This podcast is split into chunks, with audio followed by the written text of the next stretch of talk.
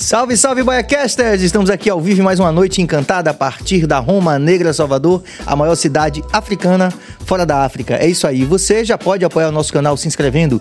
Você se inscreve, ativa o sino, compartilha, você dá like. Aqueles corres todos que você já sabe que não vão fazer diferença para você, que não vão custar nada para você, mas vão fazer uma diferença muito grande no crescimento do nosso canal, pelo qual já agradecemos. Cada dia mais a gente percebe que as pessoas estão entendendo essa perspectiva da gente valorizar os nossos, é isso aí, todas as nossas dos nossos valores aqui, principalmente a partir dessa cidade abençoada que é a maior cidade africana fora da África.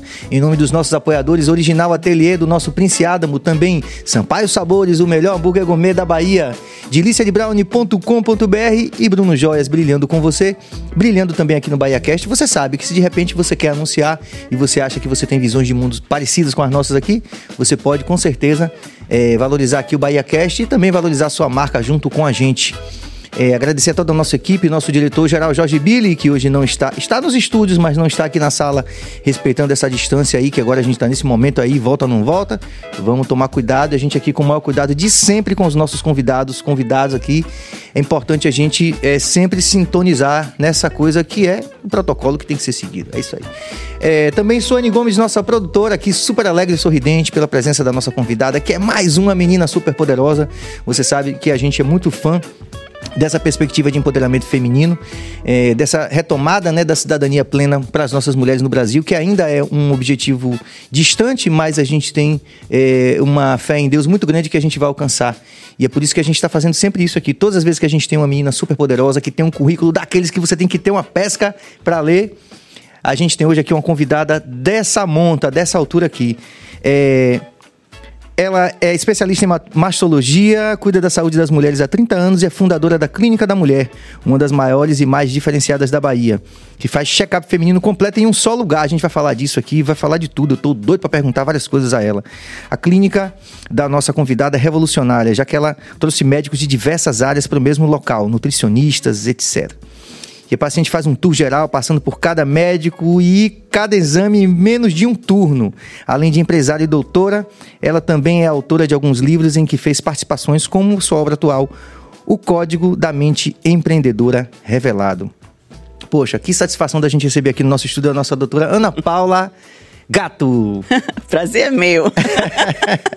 com certeza vamos ter uma noite bem interessante com muitos assuntos, né, pra gente falar muito sobre mulheres, né? Meu assunto hoje vai ser todo tipo de mulher. Então, quem, quem tiver, que quiser perguntar também, né? Mas assim, vamos falar sobre mulheres. Pronto, eu tô... Esse empoderamento das mulheres. Eu gosto muito. Não é? Vamos nessa. Não. Doutora Ana Paula, começar, o seu é Paola?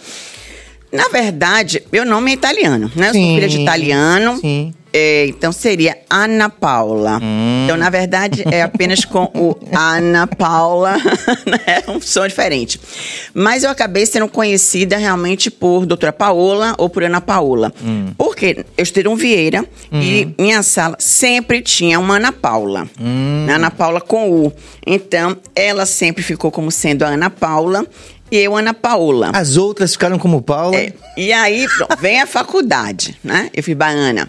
E na baiana, eu também tinha uma Sim. colega, Ana Paula. Hum. Então, ela era Ana Paula e eu, Ana Paula. Hum. Na clínica, nós temos várias Ana Paulas, ou hum. várias Paulas hum. também. Então, eu sou realmente a doutora Ana Paula, a doutora Paola, para poder fazer essa diferença. A senhora, então, formou na Baiana. Na Baiana, em 1987. Né? Então, estou completando agora 36 anos de formada. Não pareço, né? Mas, não faz mil, Exatamente, né? São 36 anos de formada, agora no dia 3 de dezembro, né? Que inclusive, né, vai ter o um encontro da, da turma. Sim. Os 36 anos. E assim, é um prazer enorme a gente poder estar falando, né, sobre, sim, sobre essa história. Porque nós, mulheres, é, durante muitos anos não tivemos o nosso espaço. Né? Os espaços sempre foram masculinos. É, ainda estamos, inclusive, trabalhando nisso, né? Ainda estamos, é. né? mas já. Né? Avançamos Já bastante. avançamos muito. É, então, assim, na época, vamos lá. Na minha casa, por exemplo. Hum. Né? Então, na minha casa, realmente, a, a última palavra sempre é do meu pai. Então, era aquela coisa bem realmente machista, sim, sim, sim. né? Ainda mais o italiano. Então, pois era, é, tem isso, né? Tá? Era isso. Então, bem machista. Então, assim, para, inclusive, sair disso, eu fui sempre a criança rebelde, tá? Eu fui a criança rebelde. Muitos irmãos? A, eu sou a caçula, né? É, meu irmão tem seis anos a mais do que eu e minha irmã oito anos. Sim. Então, eu vim para realmente movimentar a casa. Então, eu fui a caçulinha, a mais mimada, né? Então, assim, mais protegida. Né? Mas, ao mesmo tempo, era mais sapeca. E a senhora pegou justamente na adolescência, como você falou, os anos 70, que os anos 70, aquela efervescência toda, em torno dessas questões. Eu estou fazendo Exato. esse. Era a época dos Beatles, sim, vamos sim, lá. Sim, sim, A época da, dessa liberdade toda. Sim. Né? De, das mudanças de paradigma, né? A gente vinha lá de mais de 68 na França, da queima dos. Dos, dos, dos sutiãs, sutiãs tudo, mais, tudo é. isso, né? É. Mas é uma época fascinante, é, como uma, uma uma abertura para esses para esse universo que a gente imagina que deve ser, né, de, de, emancipação da mulher em todos os setores. Exatamente. E assim, eu me recordo, me lembrei aqui agora uma situação, né? É, Padre Gino, no Vieirinha, eu fui da primeira turma de mulheres. Tá? Então, antes só tinham meninos, né? No Vieira. Imagine. E então eu entrei no segundo ano primário. É, minha primeira turma então, de mulheres, na verdade. Só mulheres na Não, turma. na verdade foi a primeira turma de mulheres Ah, que junto. entrou no Colégio Antônio Vieira. Imagine. Que era um colégio só de homens. Então, minha turma já teve muita dificuldade com os meninos. Então, nós tínhamos que realmente nos impor. E eu batia nos meninos, viu? Porque meninos ah, vinham pra puxar, né? Puxar cabelo, pegar boneca. A gente brincava de bonequinha, aquelas fofoletes, né? De, de Sim. jogar. Ou seja, qualquer brinquedo, né? Nós de meninas, os meninos chegavam pra atrapalhar. Então, eu realmente eu não levava desaforo pra casa. Nunca fui levar. Então, era ali mesmo que eu batia. tá? Dava porrada dava, mesmo. Dava. E aí, a gente ia no ônibus, né? Voltava da escola no ônibus, né? É, do Vieira. E a maioria eram de meninos. E lógico que sempre tinha bagunça. Então, eu acabava sempre né, também aprontando. E aí, no dia seguinte, Padre Gino chamava, mas esta gatinha não é. Os gatinhos, né? O gatinho, que tinha sido meu irmão, o gatinho era ótimo. O gatinho era escoteiro, né? Era todo certinho. Aí chegou essa gatinha e todo dia eu tinha que fazer realmente aquelas redações escrevendo, tá? Naquele caderno de caligrafia. Tipo mil vezes. É isso. O quê? Tipo o quê? O que, que você escrevia? Tipo, né? Preciso ser uma menina comportada, Uhum. né? Não posso brigar. Então, cada dia me arranjava lá uma frase que eu tinha que escrever. Então, pra você ver, então eu sempre aprontei. E talvez, né, isso fez realmente com que eu nunca me importasse em lutar pelo meu espaço. Perfeito. Então, aí vem realmente né, a escola como um todo, lógico, tudo foi mudando, mas de certa forma nós meninas sempre tivemos que enfrentar um pouquinho, né, os meninos para a gente poder sobressair. Aí vem a faculdade, na faculdade a mesma coisa, né, muitos rapazes e a gente também tendo que se impor, né, mostrar um pouquinho. Não somente minoria numérica, mas também é, é, sofrendo ainda essa pressão. Ainda, né? Porque seríamos sempre as meninas frágeis, né? Muito delicadas, que não sabem nada. Né? Aquela coisa assim. Então, nós tínhamos que realmente mostrar né, um pouco mais esse nosso poder. É, depois, eu realmente eu, né, eu trabalhei no Hospital X Maltês, foi minha grande escola, né, a quem realmente eu devo é, a mastologia. Porque na faculdade a gente não aprende nada sobre mastologia. É uma aula onde, assim, a mama são aqueles dois órgãos, né? São duas glândulas que servem para amamentar. Ponto final. Então, eu não sabia nada sobre mama. E foi no Hospital de X Maltês que eu conheci o departamento de mastologia. E foi ali que realmente eu encontrei minha verdadeira. eh, minha verdadeira vocação, né? Foi é ali que eu me senti em casa. Aí você diz assim, puxa, mas muitas vezes eu me pegava assim, como é que eu posso me sentir em casa? Num ambiente onde essas mulheres chegam né, com câncer, muitas vezes terminal. Mas era um, um momento que eu tinha para ajudar aquelas mulheres. Seja acompanhando o caso, seja até mesmo confortando. É, aquele ambiente de hospital, onde a gente via todos os pacientes eram de câncer, a grande maioria, e ainda é assim, vem dos interiores. Então, são pessoas é, com muita pouca informação. Então nós tínhamos muitas vezes que aquela coisa, sabe, desenhar para que você entenda, né? Porque só falar não adiantava. Sim, sim. E eu realmente tinha, tenho essa vocação de, de ser meio professora. Então, eu realmente explicava, tinha toda a paciência para explicar como era a doença, o que é que ia acontecer, e participava realmente integralmente de tudo que acontecia no ambulatório, na enfermaria, no centro cirúrgico, anatomia patológica, setor de radiologia, mamografia eu busquei fazer dali a minha vida. Então, assim, durante os anos que eu estive, eu chegava no hospital seis da manhã para passar a enfermaria com meu mestre, meu grande mestre, professor Cleófano Ramos, que faleceu. Foi o mestre que me deu, colocou realmente o bisturi nas minhas mãos. Na minha primeira cirurgia foi com ele. É, e toda aquela equipe maravilhosa, né? Augusto Tufi, é, Roberto Kepler, Roberto Amaral, é, Marcos Barbosa. Então, assim, uma equipe muito bacana. Então, a gente tinha uma equipe muito forte no setor de ambulatório. Doutora Ana, a senhora me então, permita fazer um, só um, um breve. Mas a senhora continuar muito, falando justamente dessa experiência do Aristides Maltês. Eu recentemente participei da pós-produção de um documentário, acho que não saiu ainda, sobre a história do professor Aristides Maltês, contando o antes, né? Quer dizer, antes a gente não tinha. O Aristides Maltese é realmente esse lugar, não só de uma excelência profissional com, com profissionais de, de ponta, como também com essa visão muito humana, né? Do cuidado com as pessoas uhum, que chegam, né? Isso. Isso foi escola para a senhora? Foi. Foi uma grande escola. Né? Foi uma grande escola onde eu aprendi a, a cuidar. Né? Ali você aprende realmente a cuidar, a respeitar né? essas diferenças né, é, com essas mulheres. E lógico, né, às vezes, né, atenuar um pouco aquele sofrimento. É, no princípio, lógico, foi muito difícil é, eu entender sobre a morte, porque foi ali que eu comecei a entender a morte. Tanto é que eu precisei fazer né, um workshop sobre tanatologia, né, que é o estudo da morte, para que eu pudesse entender. Porque eu chegava, um dia, via paciente. Sim. Aí, embora. No dia seguinte, que a gente chegava para passar paciente, a paciente tinha falecido. Então, aquelas perdas, né, começaram, lógico, a me incomodar emocionalmente. Impacto emocional. Impacto. Porque nós médicos, tem, né, as pessoas têm uma crença: médico é frio. Não, médico, gente, não é frio. Médico chora, médico tem todos os mesmos sentimentos. Mas nós, assim, ficamos mais calejados ao longo do tempo. Porque a gente vai aprendendo, a gente vai né, entendendo que a morte realmente é uma passagem. Para uns, lógico, muito precoce. Para outros, num tempo, vamos considerar quase certo, né? Porque Sim. ninguém quer morrer, né?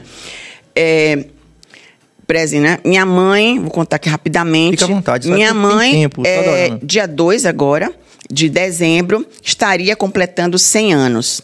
Minha mãe faleceu ano passado. Então, aos 98 anos e meio. Né? Viveu bem. Viveu super, hiper bem. Assim, ela não era para ter falecido naquele dia. Tá? Ela teve um, sofreu um infarto, provavelmente não foi diagnosticado, porque a gente estava na fase ainda... Né, todo, toda pessoa que chegasse lá com falta de ar, ah, deve ser Covid. Ah, durante, durante a pandemia, entendi, sim.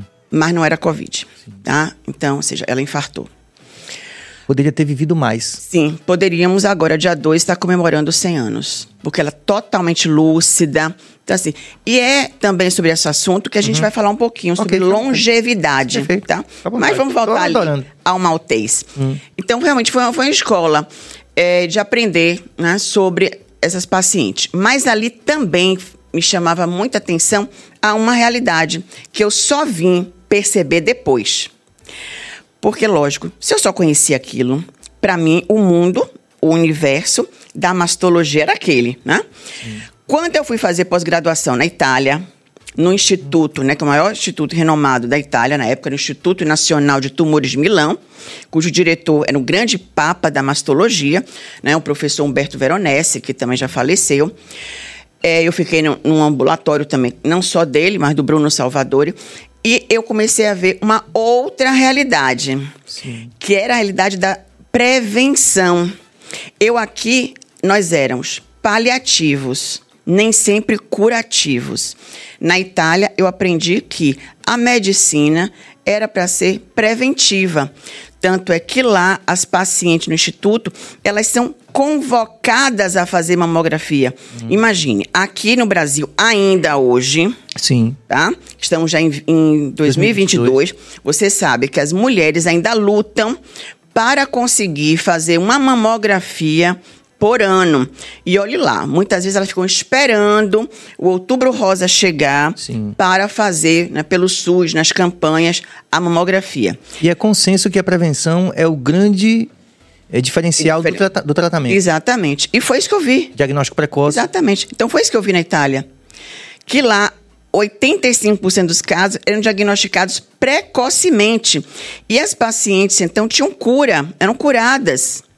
As pacientes faziam cirurgias conservadoras, ou seja, ao invés de retirar toda a mama, como sim, aqui fazíamos, sim. tira somente um quadrante, seja, uma parte sim. onde estava o tumor. Então a mama, ou seja, voltava a ser uma mama mesmo reconstruída. Então, as mulheres continuavam mantendo a sua autoestima. Perfeito. Tive um câncer, mas estou aqui, ó, bem, Sim. com meus peitos preservados. É. Aqui não. A, nossa questão cirurgia... estética, né? De, de, de, que antes era retirava a mama completamente, completamente. e isso causava um problema de autoestima, né? Total. De... Total. Né? Então eu aprendi isso. E quando eu voltei ao Brasil, foi o que eu fiz. Né? Aí eu sou pioneira realmente, né? Nas campanhas de detecção precoce ao câncer de mama. Então, em 1992, né? É, eu comecei as campanhas Seja um Beija-Flor, faça a sua parte. Né? Hum. Porque eu era. Imagino como, você, como era difícil na, é, na, época. Começando. E aí sim eu reunia os meus colegas, inclusive pessoa da clínica que trabalhava comigo, e íamos né, dar palestras em vários centros comunitários, em igrejas, colégios, é, todos locais né, que aceitassem que eu fosse né, em Catu, Prado Forte, ó, nem sei, eu andei tantos lugares e indo dando palestra. Então, a palestra, eu sempre busquei é, conversar com uma linguagem muito clara, uma linguagem que aquelas pessoas me entendessem. É, para que eu pudesse trazê-las realmente para o meu mundo, para o que eu gostaria, que é que elas né, conseguissem ter a capacidade de dizer: olha, eu quero fazer a mamografia. Né? Porque somente há poucos anos foi que se tornou obrigatória né, pelo Sim. governo. Até então, não. Então, assim, de elas lutarem né, por esse direito. Então, foi assim, foi muito importante, assim, para mim, essas campanhas. E durante muitos anos, então, eu levava essas mulheres a gente conseguia ônibus, né, carros, e levar essas mulheres lá para a clínica e realizar o exame físico, mamografia, ultrassonografia, as biópsias, tudo gratuito lá na clínica. Quando chegou em 2010, Sim. foi aí que o Brasil, né, o INCA, trouxe para o Brasil o Outubro Rosa. Certo. Já, é. Aí já de 92 para 2010, imagine, né? É. Então, assim, eu já tinha uma estrada, anos. né? Uma estrada bem longa nesse processo. E, lógico, isso foi muito importante, né? Foi, assim, talvez uma grande vitória é, para nós, médicos mastologistas, de que o Brasil entendesse que ele precisava também fazer a parte dele. Né? Que era, um, conscientizar, por isso que todas as mídias sociais, na época do Outubro Rosa, né, bombardeiam as mulheres, às vezes até demais. Às vezes tem um paciente, doutor, eu estou sendo bombardeado. Eu falei, como assim? Onde eu olho, estão falando sobre câncer de mama, por isso que eu vim aqui. Eu disse, ainda bem. Exato. Tá vendo? Tinha que ser bombardeada mesmo de tantas informações, né, sobre o câncer de mama, sobre os sintomas do câncer de mama, que você não pode esperar, que o câncer de mama é uma doença silenciosa. Então, quanto mais cedo você realiza os exames e faz um diagnóstico, melhor para a mulher, não é para o médico, melhor para a mulher, porque ela é quem vai ser, né, curada. Ela é que vai ser beneficiada, porque se, se tiver um câncer, e for pequeno, a gente só vai tirar hoje. Gente, inclusive, hoje reduziu ainda mais as cirurgias. Mais do que um quadrante? Imagine. Quer dizer, menos do que um quadrante? Isso. Hoje é tumorectomia. Então, ainda é menor, imagine. Tá? E a tendência é cada vez, cada vez reduzir mais. Uhum. Por quê? Também aí entra também o quê? Muitas vezes a quimioterapia, né, que hoje ela entra como neoadjuvante. Então, ela entra para reduzir o tumor Sim. para que o cirurgião possa fazer a cirurgia retirando uma área bem menor. Ou seja, a área onde fica somente naquele restozinho da tumoração. Uhum. E aí depois vem com a radioterapia e, digamos assim, extirpa, né, digamos assim, as células cancerosas que estão ali. Então, assim, hoje, além de outras terapias, né? Porque a, a medicina está evoluindo. Graças não. a Deus, né? É, Algumas né? coisas muito. não melhoram tanto, mas outras estão melhorando bastante. É, nessa parte está melhorando muito. Aonde é que ainda não temos é o acesso. Uhum. Né? Ainda é uma medicina. É, cara? É cara? cara? Não, não vou dizer que é uma medicina cara. Mas não é uma medicina ainda para todos. Uhum. Infelizmente. Né? É, todos os hospitais deveriam, né, do governo principalmente, todos deveriam ter né, um mamógrafo, ultrassom. Se não fossem mastologistas, que fossem enfermeiras treinadas, porque na verdade a palpação não é algo difícil. Então a palpação, Sim. eu não preciso ser médica para saber fazer uma, uma palpação. Sim. Então, uma enfermeira né, nessas, nessas UPAs, né, nesses centros, poderiam sim serem Estar treinadas, capacitadas. capacitadas para fazer. Então, essa paciente faria mamografia, né, faria ultrassom, e aí sim teria um centro de leitura dessas imagens. Uhum. Aí sim, aí seria um médico, né? Perfeito. Mas com isso, quantas mulheres poderiam ser beneficiadas? E salvas, né? E salvas. Efetivamente salvas, né? né? Se a gente for pensar hoje assim, né, tava, a gente estava falando nesse instante, né, da telemedicina. A telemedicina, ela também vai ter um, um, papel de grande ajuda. Por quê? Porque muitas mulheres que moram em cidades do interior, é, em zonas rurais, hoje todo mundo tem celular, não é isso? Então, mesmo que você não tenha um convênio, se você está com uma dúvida, se você notou alguma coisa no seu seio, vai lá, pesquisa, né? Digamos, clínica da mulher, Sim. e tá lá. Vai ligar para a clínica e dizer, olha, eu quero uma consulta, né? Online, ou seja, pelo Zoom, pela plataforma que vocês têm de, eh, de, medicina, pelo que for. Então, a gente tem a plataforma e a gente vai marcar o horário da consulta. Então, naquele momento, eu vou te mandar um link normal, a gente faz. Sim. E você vai entrar no link, eu vou estar aqui conversando com você. Então, você vai poder, inclusive, muitas mulheres me mostram, doutora, eu vou te mostrar o seio. Então, mostra como é que está uhum. o seio. Por exemplo, muitas, gest... muitas parturientes, né, mulheres que pariram e que estão com abscesso mamário, machite, não querem sair suas residências por conta sim, do bebezinho sim, pequeno, sim. fazem. Então, assim, eu recebo muitas... É desse tipo, né, de, de teleconsulta, onde ela nota, ah, doutora, tá ficando duro, tá assim, tá assado, eu faço o quê? Como é que eu amamento, né? É, que medicação eu posso utilizar? Tô com uhum. dor, tô com rachadura, né? Ou seja, tem coisas que a gente pode resolver naquele momento para aquela pessoa. Sim. Não vou dizer que seja o melhor tipo de exame, pelo amor de Deus. Não, não é assim. Mas ele pode, por exemplo, é ser uma ferramenta é, é, auxiliar nesse sentido de, de determinar um tratamento ou uma consulta posterior. Isso. Ajuda muito. Muito. Então eu tenho assim, com, a, com essa telemedicina, eu tenho feito medicina com né, mulheres de todas as regiões.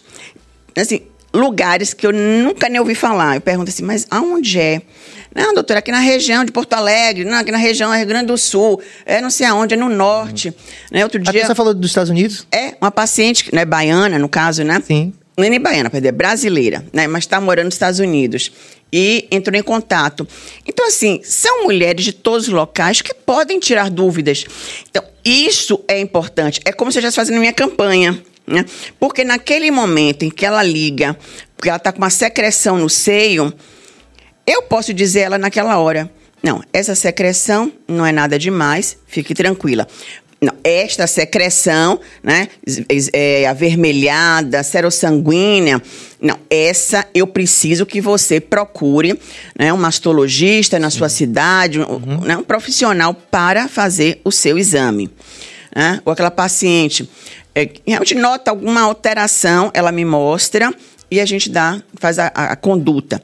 É, muitas vezes eu peço o exame, ela realiza na cidade dela, ela volta, retorna com todos os exames e a gente vai muitas vezes, né, fazendo dessa forma. Sim. Porque, infelizmente, nem todas as pessoas a gente não vão poder Sim, vir a Salvador ou vão ter uma cidade né, próxima que tenha realmente um atendimento né, de uma equipe de mastologia.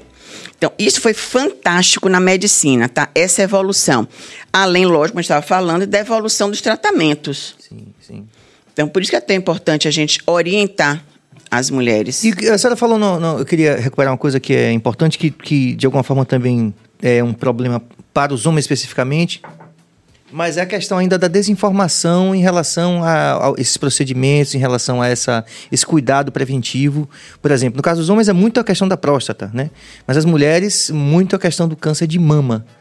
Dá para estabelecer uma estatística, assim, do, do, do, ou algumas estatísticas do câncer de mama no Brasil? Não, o, é, o, que, o que fala é o seguinte, que uma a cada dez mulheres terão câncer de mama ao longo da sua vida. Né? O INCA, para esse ano, estipulou mais de 66 mil novos casos. Tá? Na Bahia, mais de 3 mil, em Salvador, mais de 2 mil casos. Uhum. É, só que gente, o, que é que tá, o que é que vai acontecer e o que é que está acontecendo? Na verdade, com a pandemia, muitas pacientes não vieram fazer os seus exames de rotina. Então, muitos casos de câncer, nós estamos fazendo um diagnóstico agora, já no estágio não tão inicial. Né? Então, já um pouquinho mais avançado. Sim, sim. Outra coisa que é muito importante, que a gente deve salientar sempre: as mulheres jovens. Hoje, 5% dos casos de câncer de mama acometem mulheres com menos de 35 anos de idade. Ou seja, é uma reviravolta na medicina. Para lhe dizer que nos meus livros, né, seja no passado, é, nós falávamos de câncer de mama, mulheres entre 45 a 55 anos de idade. Eram as mulheres que estavam entrando na menopausa. Hoje nós sabemos que essa pós-menopausa ainda é a maior incidência do câncer.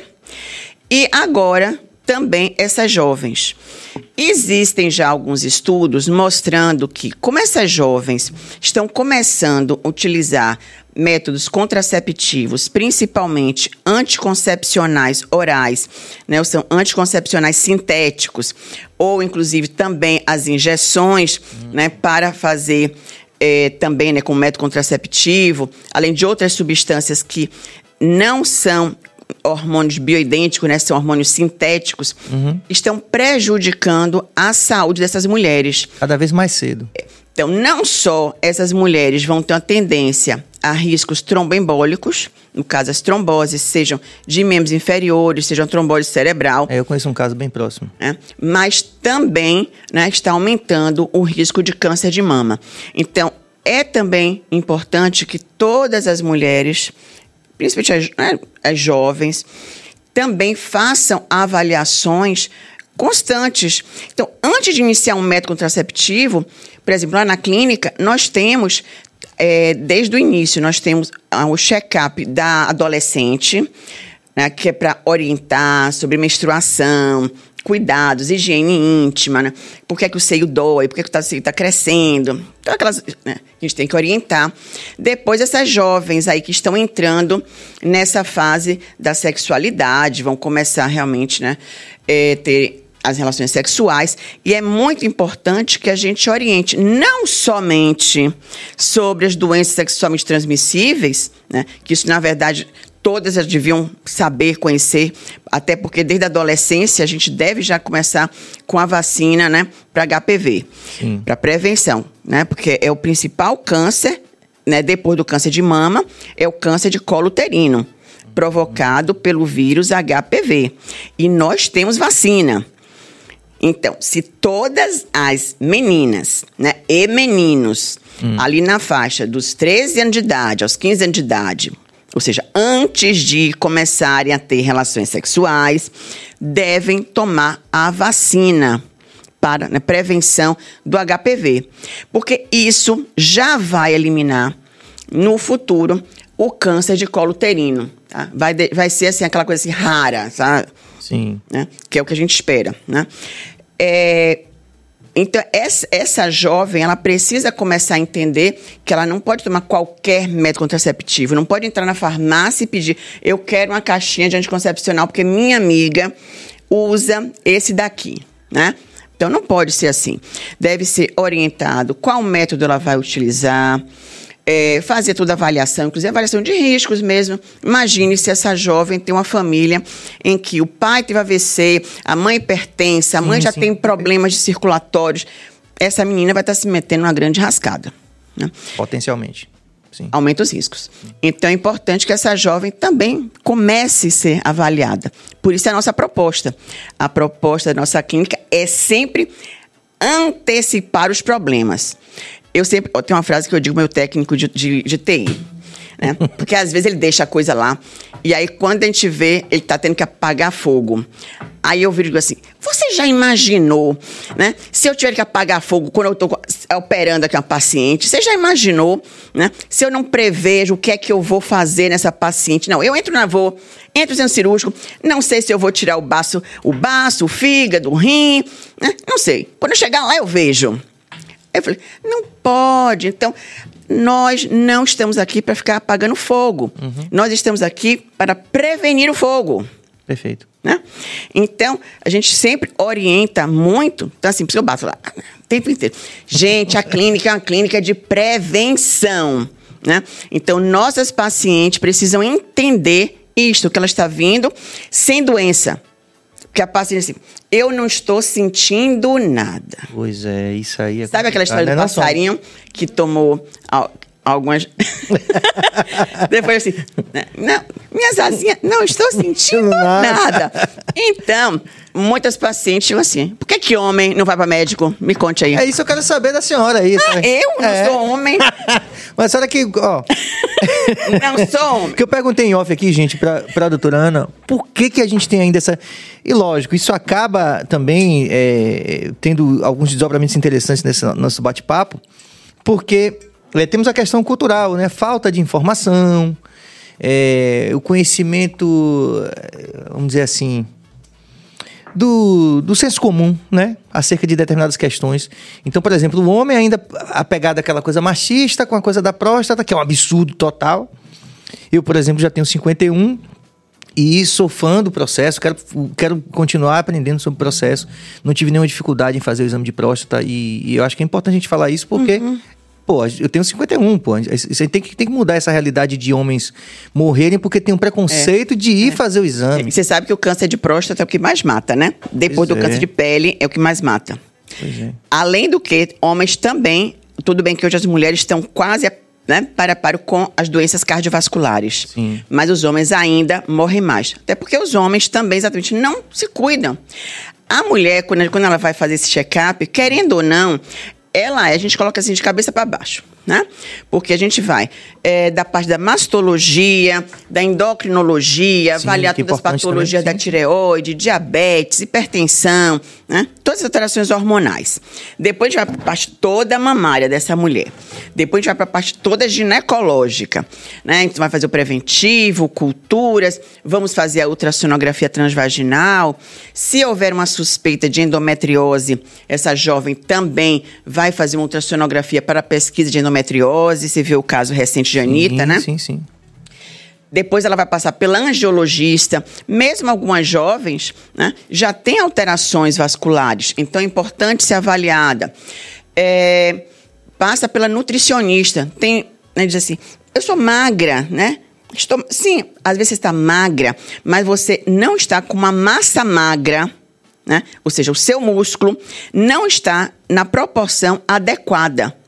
Então, isso é muito interessante. Então, tem pessoas que ou dizem, não quero emagrecer. Eu falei, gente, nutricionista nem sempre emagrece ninguém, não. Nutricionista é para avaliar se os seus hábitos alimentares estão lhe ajudando no seu processo de envelhecimento natural uhum. ou estão acelerando né, o seu envelhecimento. Então, assim, aquela, ela vai, uma taça de vinho tinto é saúde. Aí, cabeça, você que gosta. Né?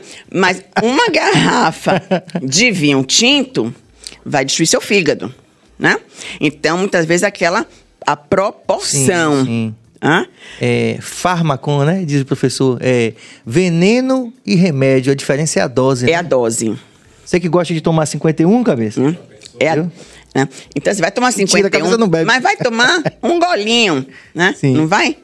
Tomar então, a garrafa toda? Então, assim, quando a paciente vai, por exemplo, na nutricionista, é mandatório fazer a bioimpedância. Você já fez a bioimpedância? Porque, doutora, perante Jesus, eu não sei nem o que é isso. O que é bioimpedância? Bioimpedância é um exame que avalia a composição corporal. Ele vai dizer exatamente onde tem mais gordura proporcionalmente. Então, ele vai medir a gordura, vai medir o músculo, vai avaliar proporcionalmente isso. Vai lhe dar, inclusive, uma ideia de idade cronológica e idade biológica, hum. digamos. Eu mesma fiz o meu recentemente. Por exemplo, eu tenho 51, mal. eu posso estar mais velho para 51 ou mais novo? Isso. Por exemplo, eu fiz o meu e eu fiquei mais, eu tô mais velha. Por quê? Porque nem todos os meus hábitos né, alimentares estão saudáveis. Sim, mas não é por causa do 51. Não é não. é por conta dessa pandemia que me fez ficar sim, em sim. casa aprendendo receitas novas. Ah, só gosta de tá? cozinhar também, eu também adoro. Não, adoro fazer doce. Doce? Adoro. Uh, e é um pecado, não pode eu, também? Eu tenho várias receitas boas, viu? E quando o médico vai pro médico, ela vai pro médico, o médico fala pra senhora assim, a senhora não pode comer doce. A senhora faz o quê? Não, eu agora estou realmente, entendeu? Empenhada hum. em emagrecer. Né? Estou empenhada. Porque minhas roupas, perdi todas minhas roupas. Se eu mostrar uma foto Mas, minha do ano sim. retrasado, você vai dizer, não, sim. essa aqui é outra, não é a mesma mulher. Mas precisamos dar o desconto, a, a pandemia foi dura com todo foi mundo. foi que eu engordei meu marido também. Hum. Porque se não, eu ainda ia ter que ouvir muito, né? Mas nós dois, assim, panda mãe, panda pai, nós engordamos. Essa pandemia. Ele, por acaso, não é médico? Não, ah, não, tá. administrador. É, mas engordamos exatamente porque hum. antes é, né, ele fazia, jogava tênis o tempo Sim, inteiro, claro, fazia foi... corrida, é, academia, aquela coisa toda, né? A pandemia mexeu tinha, muito. Tinha uma vida é, normal, né? De sim, sair, se exercitar. Sim. E com a pandemia, realmente, eu também deixei de fazer atividade física, me acomodei. Hum. Fiquei mais estressada, mais ansiosa, né? Com, Todos nós, né? Com toda aquela situação. É. A clínica ficou fechada há 45 dias. Tivemos que dar férias né, coletivas. Eu sei, corre. Depois, naquela. O recomeço foi difícil. É, fomos autuados. Tivemos que fechar as portas, porque a menina não estava com face shield. Shield, né? Face, é, face shield, shield, né? Isso, isso. Aquela máscarazinha horrorosa. Ou seja, né? O Sedu chegou lá, fechou a porta, é, sem a gente conseguir, inclusive, nem avisar as pacientes. Foi. Sim, então, assim, sim. foram. Um processo muito complicado. Muito, muito complicado. E, lógico, também, muitas pacientes perderam plano de saúde. Né? É, tem isso também, né, doutor? Então, muitas deixaram de, de ir à clínica, depois muitas com medo de voltar à clínica. E ainda está acontecendo. E agora, se voltar, inclusive, né, esse processo vai ser não, mas ainda. Deus é grande, não, não vai ser. É. Não vai ser também é, na mesma medida, né? É. Então, mas só para te explicar, Sim. o que é que é a bioimpedância? Vamos. Né? Então, ela vai avaliar então, massa magra, massa gorda, água, né, que você tem. Então, sua composição, seu IMC. Ou seja, quanto você tem realmente de. Se você está no peso normal, hum. se você está no sobrepeso, se você é obesidade 1, 2, 3, 4. Né? Ou seja, são os graus de obesidade. Ou também você pode estar ao contrário. Né? Você pode estar desidratado, você pode estar, né? ou seja, com menos peso do que você deveria estar. Uhum. Né? Aí vamos às pacientes bulêmicas, pacientes com anorexia. Pois é, né? Isso, né? As meninas que querem ficar magras de qualquer jeito, Pronto, não vamos comem. A falar disso. Isso eu queria perguntar. O que você quer perguntar? coisas que têm tudo a ver com o nosso, o nosso, o nosso mote aqui hoje, que é, no final de tudo é saúde. Uhum. Então, por exemplo, a gente tem hoje uma pressão muito grande das. Da, da é, minha filha está muito ligada nesse universo do K-pop, da Coreia, essa coisa, né? E aí ela fala assim: pai, uma mulher na Coreia com, tem que ter 48 quilos. São magérrimas brancas, linda, com aquela pele linda de porcelana, aquele cabelo preto lisinho, cada roupa linda, assim, maravilhosa. São bonitas são, mas não tem. eu sou fã. Mas fã não... Não, talvez não sei se eu for a número um, hum. tá? Mas eu sou fã de todas as séries da Netflix coreanas. É mesmo? Assisto todas. Sou vidrada. Ah, eu assisti muito Meu também. mundo agora chama-se Coreia. Pois é, assisti muito por causa da, da, da, minha filha. E lá na Coreia tem essa coisa, por exemplo, não só da, da magreza, que, veja, que causa. A senhora tocou em alguns casos agora, de alguns, algumas questões, que, por exemplo, bulimia, é, anorexia, anorexia. e tal. E, E lá na Coreia, assim, tem uma preocupação muito grande com essa coisa do peso, de serem. E elas ficam muito mais magras do que a gente. Elas são baixas também. É isso. Mas às vezes as mulheres são altas lá e também tem que ficar com 48 quilos. É meio mandatório, meio. Como é que eu posso dizer? Meio ditatorial. É, o mundo da moda aqui. Nos Estados Unidos. É isso, vou chegar lá, Unidos, vou chegar lá. Todo mundo da moda. Essa semana eu estava assistindo é, um desfile da, da Bulgari. Sim. Cada roupa divina. Sim. Até mas, tudo bem. Mas só, caía, só cabia naquelas meninas. Pois é. E aí agora? um, um sofrimento danado para se manter numa, numa, faixa de peso. Não, não pode ter peito, não pode ter bunda. Né? Não, aí não, não tem, tem nada. Aí não tem... Elas são, né? Varinhas, uhum. aquele bracinho fininho, né? aquelas pernas fininhas, assim, nosso fininho. Né? Aí realmente aquele, os vestidos ficam assim, né? Impecáveis. Né? Porque um que as roupas ficam soltas, Sim. né? Aí não usam sutiã, né? Não usam calcinha. Tô olhando pra Suane É um aqui, negócio tipo... assim, bem... e Suane fazendo assim, é? né? Ela, ela tá me entendendo. É. Por isso que ela, tá, ela está entendendo o que eu estou falando. É, claro, claro. Então, a moda, né? É isso.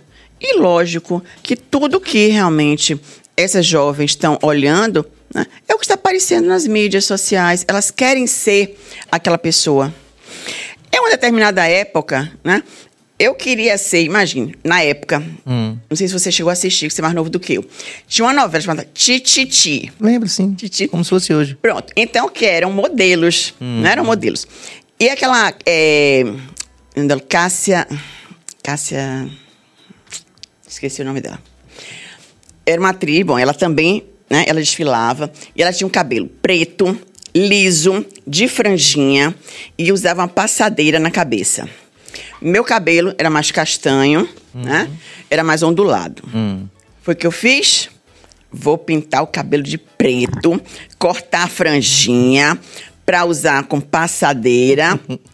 Pronto, eu tive uma queda de cabelo horrorosa, porque eu tive uma alergia. Na época eram umas, uns, uns shampoos que vinham dos Estados Unidos. Eita. Eram uns colorantes, a gente usava no chuveiro. Então a gente pintava o cabelo, esperava, né? Tantos hum. Lavava, ficava é... preto. Hum. Aí daqui uma semana, a tinta hum. saía, pintava de novo. então, para te dizer que nós somos sim influenciáveis. Sim. Né? Nós somos. Então, lógico que essas meninas que não têm né, ainda realmente uma mentalidade formada, né? Sim. Muitas vezes elas fazem isso. E perdem a medida, é onde eu quero perdem, chegar. Perdem. Por exemplo, na Coreia também tem essa questão do, do da cirurgia plástica. É uma obsessão, verdadeira obsessão para a população, né? Mas não só lá. Mas lá é especial, né? Sim, inclusive tem um doutor que a gente segue também, minha filha a gente segue no, no Instagram, que ele é, ele, é, ele é muito engraçado. Você seguiu o Dr. Bot, é, Botchard? em Los Angeles. Você já é, assistiu esse? É, sim, sim, sim. Fantástico. Que tipo assim, os caras estão ficando estão indo para Coreia para fazer cirurgia plástica. Enfim, tudo bem. Ou para Los Angeles. Vamos lá. Vamos lá. Mas assim, quando a gente toca nessa questão do nosso universo particular, que é a questão da mastologia, silicone. Silicone. Eu durante muitos anos eu fui contra, né, o silicone. É assim, eu só apoio na verdade, mulheres a colocarem o silicone quando eu realmente enxergo que elas vão ter muito mais vantagens com o silicone do que como estão. Então, são as mulheres realmente é, que quase não tem um seio, realmente, né? As mulheres com seios pequenos, Sim. que ela realmente quer para melhorar realmente a feminilidade, a autoestima, a sensualidade. Ou aquelas mulheres que emagrecem e que as mamas realmente ficam parecendo umas trouxinhas. Então é, é preciso colocar. Então, assim. Que é muito tem... comum é, depois do processo de amamentação. Também, assim. também. Pacientes bariátricas é muito comum acontecer. Então, assim, tem muitos casos que eu indico, né? Sou totalmente a favor. Mas o que é que eu recebo muito na clínica são jovens, ou até mulheres maduras, com mamas bonitas, né? mas querem que a mama fique empinada. Gente, a Aquela mama, bola. A mama não é para ser empinada. Né? Inclusive, assim, é porque talvez a gente nunca tenha feito assim é, um questionário para os homens, né? Perguntando diretamente aos homens. Vocês preferem. Então vamos lá, vou lançar. Sim, vá. Homens, vocês preferem. Aí, vocês preferem mulheres com as mamas naturais ou mamas com silicone? Né? Vamos ver aí. Né? Eu me recordo um primo meu, que é inclusive cirurgião, oh, perdão, clínico, é, ele conversando comigo, né, falando sobre a cirurgia, ele falou assim: Paulinha, eu não suporto namorar com mulheres plastificadas. Quando eu começo a ver cicatriz no seio, cicatriz na barriga, é, mil, né, fez mil coisas, né, aquilo ali é tão falso, tão falso, que ele disse: Eu não tenho tesão. Né? Sim, conversando, isso tem anos, né? Disse, pode falar assim mesmo. Eu não tenho tesão. Tesão acaba quando né, a mulher está toda arrumada, linda, maravilhosa. Na hora H, você vê aquela mulher que não é a mulher verdadeira. É, então, acho que também isso é muito importante. Né? A gente estava comentando, né? Eu me tornei porque panda, meu marido panda. Mas, mas nós temos pandas gostosos, entendeu? Porém, fica uma pergunta aí. A senhora falou, perguntou aos homens. O que eu vejo é que as mulheres não fazem exatamente pelos homens, né? Fazem né? para atrair para o quê? Mulheres. Exatamente. exatamente. Então, não dá para entender. Tá? É uma lógica que não dá hum. para entender. Muitas, inclusive, eu tenho pacientes que são assim: elas se divorciam e viram assim, doutora, eu agora vou me recalchutar hum. porque eu vou estar na. Na que é, meu Deus? Na parada, na. Bom, vou estar de novo paquerando, eu não sei ah, o nome. Ah, tá, tá de novo no, na, na pista, vai na lá. Pista, vai pista, alguma coisa assim, hum. né? E aí eu olho para aquela mulher e digo, menina, você é bonita, sua mama está... Ah, não, mas tem que estar né, dura, endurecida, assim, mas hum. você não tem mais idade para estar assim. Sua mama está linda, natural. Né? Se for o caso, cuide mais da sua pele, cuide do cabelo, né? Dê uma valorizada assim em você, faça mais dieta, faça ginástica. Mas essa coisa das mulheres acharem que vão encontrar o príncipe encantado colocando prótese silicone, né? Fazendo redução de mama, né? Ou fazendo a barriga ficar tanquinho, né? Eu acho que assim, tem homens que vão gostar. Lógico. Ó. Oh. Ah, Elisinaldo Lima, tá natural. Natural. É a preferência tem dele. é, tem homens que gostam, sim, né? Sim. Gostam de mulheres musculosas, sim, essas mulheres, né? É, e deixar claro que a gente Mas... não tá necessariamente criticando. Né? Não. Né?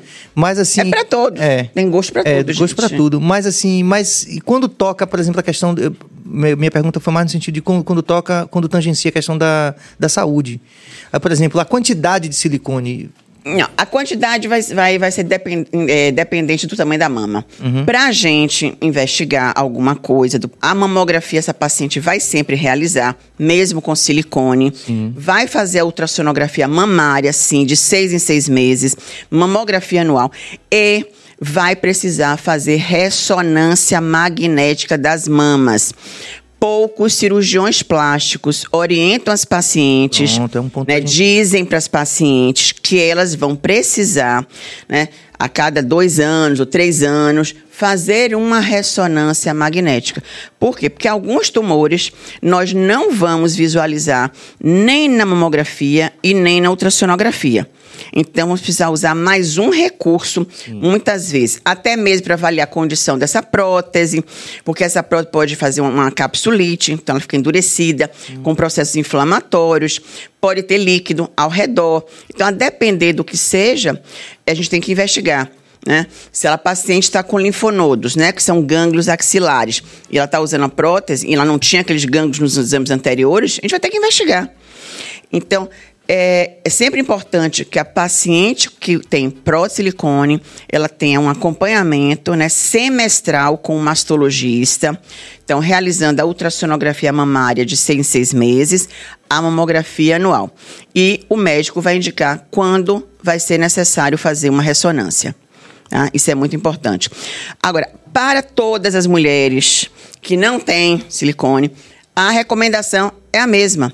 Mamografia uma vez ao ano, ultrassonografia de seis em seis meses e fazer o acompanhamento com um mastologista. Né?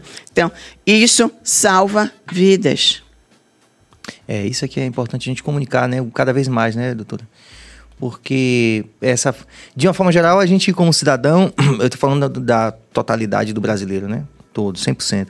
A gente ainda tem muito pouco acesso a saúde pública de qualidade, né? E, e ainda menos pessoas acessam a planos de saúde que inclusive tivemos um baque muito grande, como a senhora falou, agora durante a pandemia. Ficou mais difícil mais ainda, difícil. né? Tanto é que nós criamos né, o cartão Cuidar Bem Mulher, que é um cartão fidelidade, onde essa mulher paga apenas uma taxa de adesão uma vez só. Ah, que legal. E usufrui né, durante 365 dias, né, ou seja, durante um ano, é, de uma tabela especial que foi uhum. criada para essa paciente, né? Para essa nossa paciente que perdeu um plano de saúde, né? Ou seja, então, Maravilha. Isso tudo na clínica, lá na. Isso tudo na clínica, né? Na Garibaldi, né? É... Ela aqui, não sei se cabe. O quê? O quê?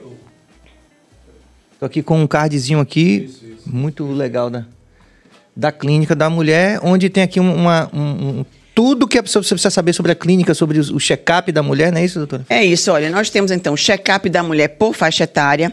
Então, aonde, né? Em um único turno, ela faz todas essas consultas. Sim. Então, por exemplo, uma mulher de 50 anos, né? Minha idade, minha faixa minha, etária. Minha faixa.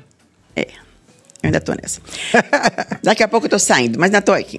Então, na minha faixa etária, né? Hum. O que é que eu tenho que fazer? Hum. Né? Então, eu faço a consulta com mastologista, com ginecologista, com endocrinologista, com a nutricionista e com a angiologista. Isso aqui é, o básico. É básico. Hum. Aí eu faço a mamografia, ultrassonografia da mama e das axilas, ultrassonografia transvaginal, ultrassonografia da tireoide, ultrassonografia do abdômen. Com a angiologista, eu faço o duplex scan de carótidas e ultrassom dos membros inferiores das pernas. Uhum. Tá? Então, isso aqui é né, um check-up onde essa paciente, em um único turno, ela realiza tudo isso aí. Tá? De manhã, de tarde ou sábado. Além disto, nós temos duas outras especialidades voltadas para as mulheres, que é a proctologia feminina hum. e a urologia feminina. Isso é novo para mim. É, porque, né, assim, mulheres também têm incontinência urinária, tem as uretrites, né, cistites, tem, tem cálculos renais, tem a bexiga baixa, né, que a mulher começa... Então, tem uma série de patologias. Né? Que vão ser tratadas por essa especialidade Por essa especialidade. E tinham, né, muitas mulheres na clínica que diziam assim, ah, doutora, eu não gosto de um médico homem, não. Ah, né? tá, assim. Então, então, ou seja, a gente acabou né, abrindo, ou seja, colocando médicas urologistas Sim. para exatamente poder atender nossas pacientes. Que é mais difícil, inclusive, né? Tem é, poucas mulheres tem poucas. urologistas, né? E também... E ainda graças a um preconceito então, que, né, é ridículo. É. E também temos o que? As proctologistas. Da mesma forma, vão ver as doenças do ânus, né? A gente sabe, principalmente, que né, através da relação sexual é, é, anal, né, também essa mulher acaba tendo fissuras, né? Pode ter hemorroidas, pode ter uma série, uma série de patologias, patologias uhum. infecções, hum. né? É, então, essa mulher precisa ser né, tratada muitas vezes, né?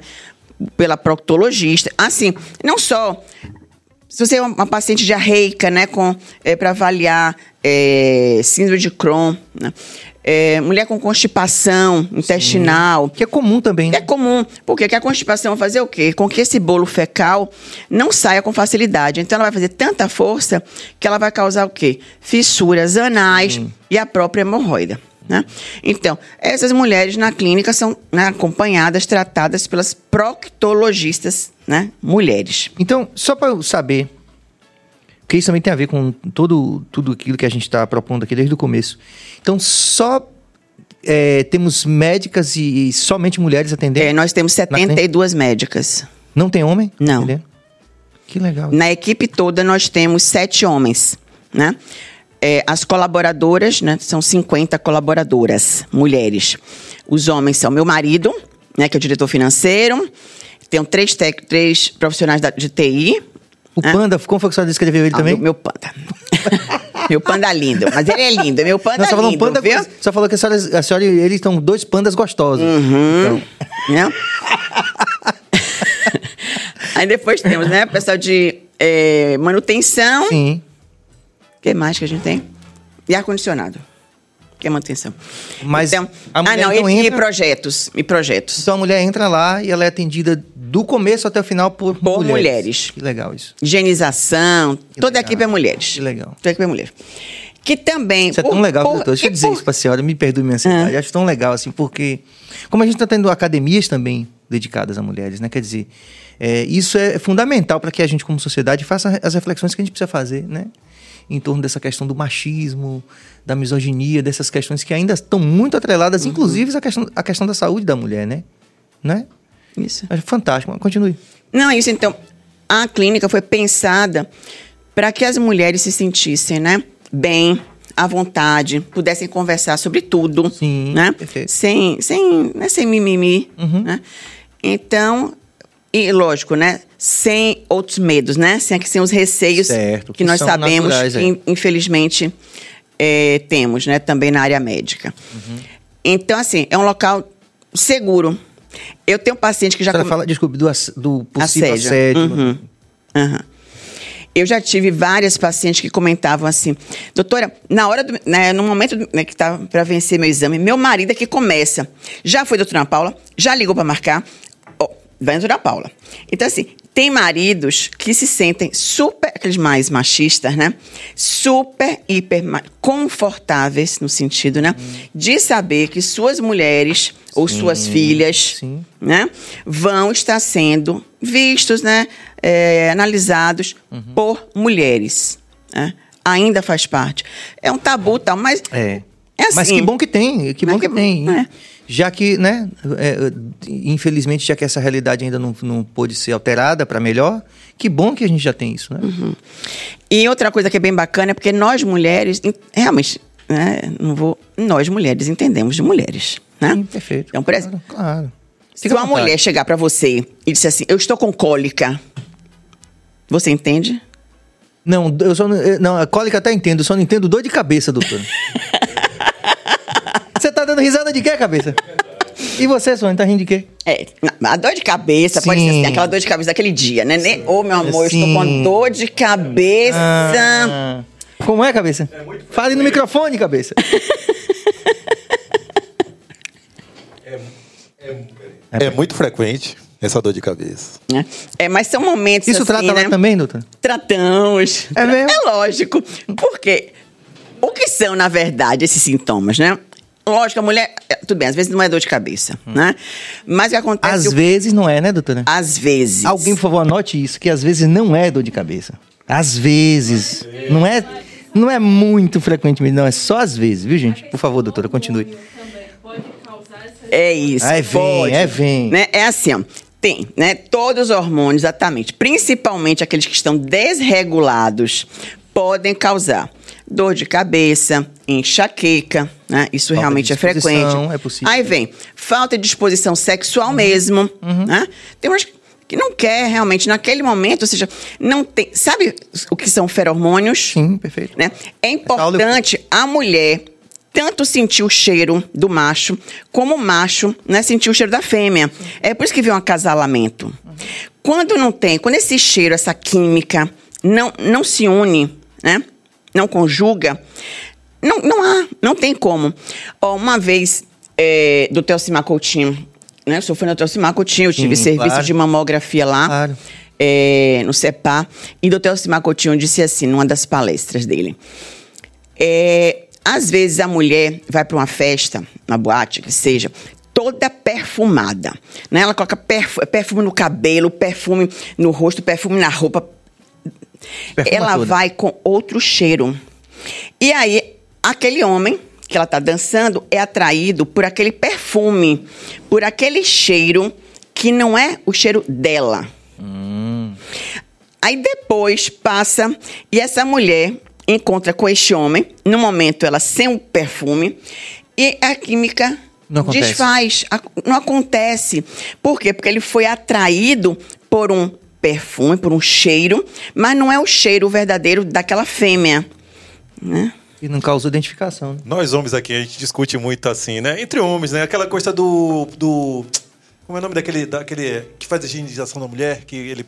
É, na parte íntima sabonete íntimo, é isso? Hum. Né? A gente fala muito sobre isso, que nós, homens, normalmente a gente não gosta. Assim, a gente, muito de, de nós, a gente fala que eu acho que aquilo não tem nada é. a ver, sabe? De... Assim, Eu entendo que a Lógico, dentro de uma é, é exato, dentro de uma aí, perspectiva cheiro, equilibrada, é, porque é, diz a lenda que Napoleão quando estava chegando das campanhas, ele mandava a carta ao mensageiro antes para Josefina e dizia: "Não lave". É, é que aí é absurdo também. Não, aí não é, não é isso que a gente que tá mulher cheira bacalhau. Você já ouviu falar disso? Sim. É mais ou menos sim, isso. Sim, sim. É o cheiro na verdade, né, dos hormônios. Então, essa mulher, quando ela deixa de ter os cheiros naturais, realmente este homem tende uhum. a não, né, não querer mais aproximação. E a mesma coisa com, com a mulher, viu? Ui, com a mulher. Se a mulher, esse homem, começa a ter os cheiros diferentes, digamos assim, ela também pode não se sentir mais atraída. Tá? Isso é normal. Uhum. Só que além disso, né, temos também a, questões mesmo hormonais das mulheres. Certo, que é o que então, a gente estava então, falando antes. Lembrando que nós mulheres, né, exatamente, hum. nós mulheres na fase reprodutiva, nós temos um pico né, de hormônios, Sim. mas depois nós vamos ter aqui um platô. Né? E a gente precisa estar com esses hormônios bem equilibrados. À medida que a gente vai realmente envelhecendo, vai havendo realmente decréscimo uma, natural. um decréscimo. Só que o certo é que, digamos assim, numa ladeira, né? Vou botar aqui dois carrinhos. O carrinho tem que descer devagarzinho. O outro carrinho, se ele descer rápido, tá? Essa mulher o que vai tender a fazer o quê? Um um declínio hormonal muito mais rápido. Então, essa mulher vai ter muito mais sintomas, sintomas muito mais exacerbados do que aquela que está tendo um declínio hormonal leve. Hum. E essa mulher que está tendo declínio hormonal leve, ela está fazendo o quê? provavelmente ela está cuidando melhor da saúde do que aquela que está no carrinho que desceu a ladeira rápido. Então, ela está sendo avaliada no ponto de vista da alimentação, ou seja, ela tem uma alimentação saudável, ela tem noite de sono, ela dorme oito horas de sono, tranquilo, relaxante, revigorante. Ela tem lazer, ela né, também, né, tem a parte de, de, alegria, né, de, de viver, né, de uhum. fazer o que gosta. Uhum. Lógico, tem a parte de, trabalho. Essa mulher, é, em termos de sintomas, né, então essa mulher ela está cuidando, ela está repondo muitas vezes, né? É, esse conteúdo, digamos, de hormônios. Se a gente fosse considerar assim, eu nesse instante estava com um copo cheio, né? Aí eu fui bebendo e o meu copo não está vazio. Mas você apenas chegou e repôs, não foi? Uma uhum. quantia de água. Uhum. É como se eu também fizesse isso com os hormônios. Eu apenas colocasse aqui uma quantidade de hormônio. Então eu vou colocando, né? Esse carrinho está precisando de gasolina, eu boto um pouquinho de gasolina. Ah, esse carrinho está precisando de óleo, eu boto óleo. Uhum. Ah, esse carrinho está precisando de lubrificação. Ah, esse aqui de polimento. Ah, uhum. esse aqui uhum. é, não entende de carro. Né? O pneu está uhum. precisando trocar Calibrar. o pneu. Então, mas se você pega o carro não bota gasolina, não bota óleo, não bota água, não troca pneu, não faz nada, é. acaba seu carro, né? Então é mais ou menos isso. Por isso que tem mulheres que envelhecem rapidamente, mais rápido que outras, por conta dos cuidados. Então, o que aqui na clínica nós temos, né? Essa atenção com as mulheres para repor os hormônios através de vários métodos. Do gel, né, tem um gel com são substâncias bioidênticas, hormônios bioidênticos, uhum. ou seja, similares àqueles nossos. São produzidos em laboratório, são, mas são similares aos nossos.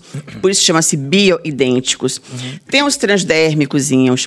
É, então, tem várias formas que você pode colocar. Tem uns implantes mesmo, que são os implantes que são absorvíveis, são bem pequenininhos, o organismo absorve. Então, são hormônios de seis meses.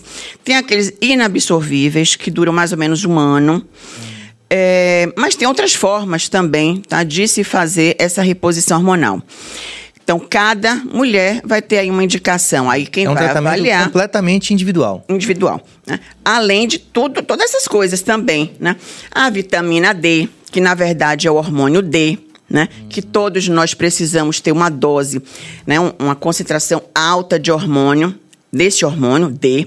Inclusive, vou dar uma dica, né? Se realmente nós estivermos, estivermos voltando, né? Aí a pandemia é muito aconselhado que todas as pessoas voltem realmente, aquelas que não usaram, que não estão usando, vitamina D. principalmente 50 miligramas, pelo menos, né, 50 mil unidades, que é um comprimido uma vez por semana durante oito semanas. Para quê? Para fazer uma elevação né, dos nossos níveis de vitamina, para que melhore a imunidade, né, a proteção é, a processos inflamatórios, inclusive. Então, é bem importante. E, lógico, o sol. Né? Tem chovido bastante, mas sempre tem um pouquinho de sol, né? Nossa terra é abençoada. o verão, de qualquer forma, está chegando. É, né? E nossa terra é abençoada. Chove, é. chove, chove. Quando você pensa que está chovendo, é. abre o sol. Então, tem sempre um pouquinho de sol. Então, a gente precisa do sol, da vitamina D, do ômega 3, né? É, às vezes de alguns outros suplementos, aí vai depender dos seus exames laboratoriais. Então, assim, é muito importante que essa paciente, ela, a mulher, sempre faça os exames laboratoriais para que a gente esteja acompanhando os hormônios da tireoide, para ver se tem alguma alteração. Porque é tudo um eixo hormonal. Né? Então, se nós temos deficiência né, de, dos hormônios dentro da tireoide, nós também vamos ter repercussões na menopausa. Não é só os, os hormônios ovarianos, não, tá? Os dois... Tem um equilíbrio. Tem um, é. Hum. Então, a gente precisa né, olhar essa paciente... Né? E são interdependentes é, também, né? E tratar essa paciente, né? Para que a gente envelheça com saúde, né? Então, assim, eu quero... Não sei se eu vou chegar aos 100 anos, né? É, mas a família né? é longeva, mas, né? É, quase chegou. É, mas é assim, minha mãe tinha hábitos super saudáveis. Por exemplo? Né? Minha mãe de manhã era realmente primeiro era banho frio, tá? A vida é inteira acordava cedo, hum. tá? Cinco e meia, seis da manhã. Tomava banho frio. Frio. Pegava jornais, então eu tinha que ler todos os jornais. Aí lia os jornais. aí depois vinha, tomava um cafezinho. Depois sentava na mesa, comia mingau de aveia. Ah, aí. Fibra, tá? Fibra, mingau de aveia tomava mais ali, mais um café com leite. Hum. Às vezes, né, se tivesse uma baninha da terra, um inhame, alguma coisa, ela comia. Aí, tudo bem. Tudo certo. Ia para a hidroginástica, na Vila Forma. Hum. Tá? Então, ela fazia quase todos os dias né, é, atividade, física. atividade física. Fazia tapeçaria. Então, então ela estava ali sempre tecendo, então, usando a mente o tempo inteiro. E fazendo todas as viagens que ela fez, ela fez anotações. Minha mãe escreveu quatro livros. Tá? Ah, que legal. Então, ela mantinha a mente nutrida, a mente né? ocupada. Ocupada. Uhum. Então, mesmo agora, aos 98 anos, você perguntar, está acontecendo o quê? É, Bolsonaro, uhum. aconteceu o quê? E Covid. Tudo que tinha acontecendo. Ela estava ligada. Ela estava ligada. E, inclusive, fizeram. No livro dela, tem relatos todos do que aconteceu na pandemia. Entendeu? Todas as situações que foram acontecendo no mundo que ela estava antenada. Tá? Inclusive, esse livro eu também ajudei né, nesse livro. É, então, assim, é manter né, a mente ocupada. Tá? Ter amigos. Minha mãe tinha muitos amigos.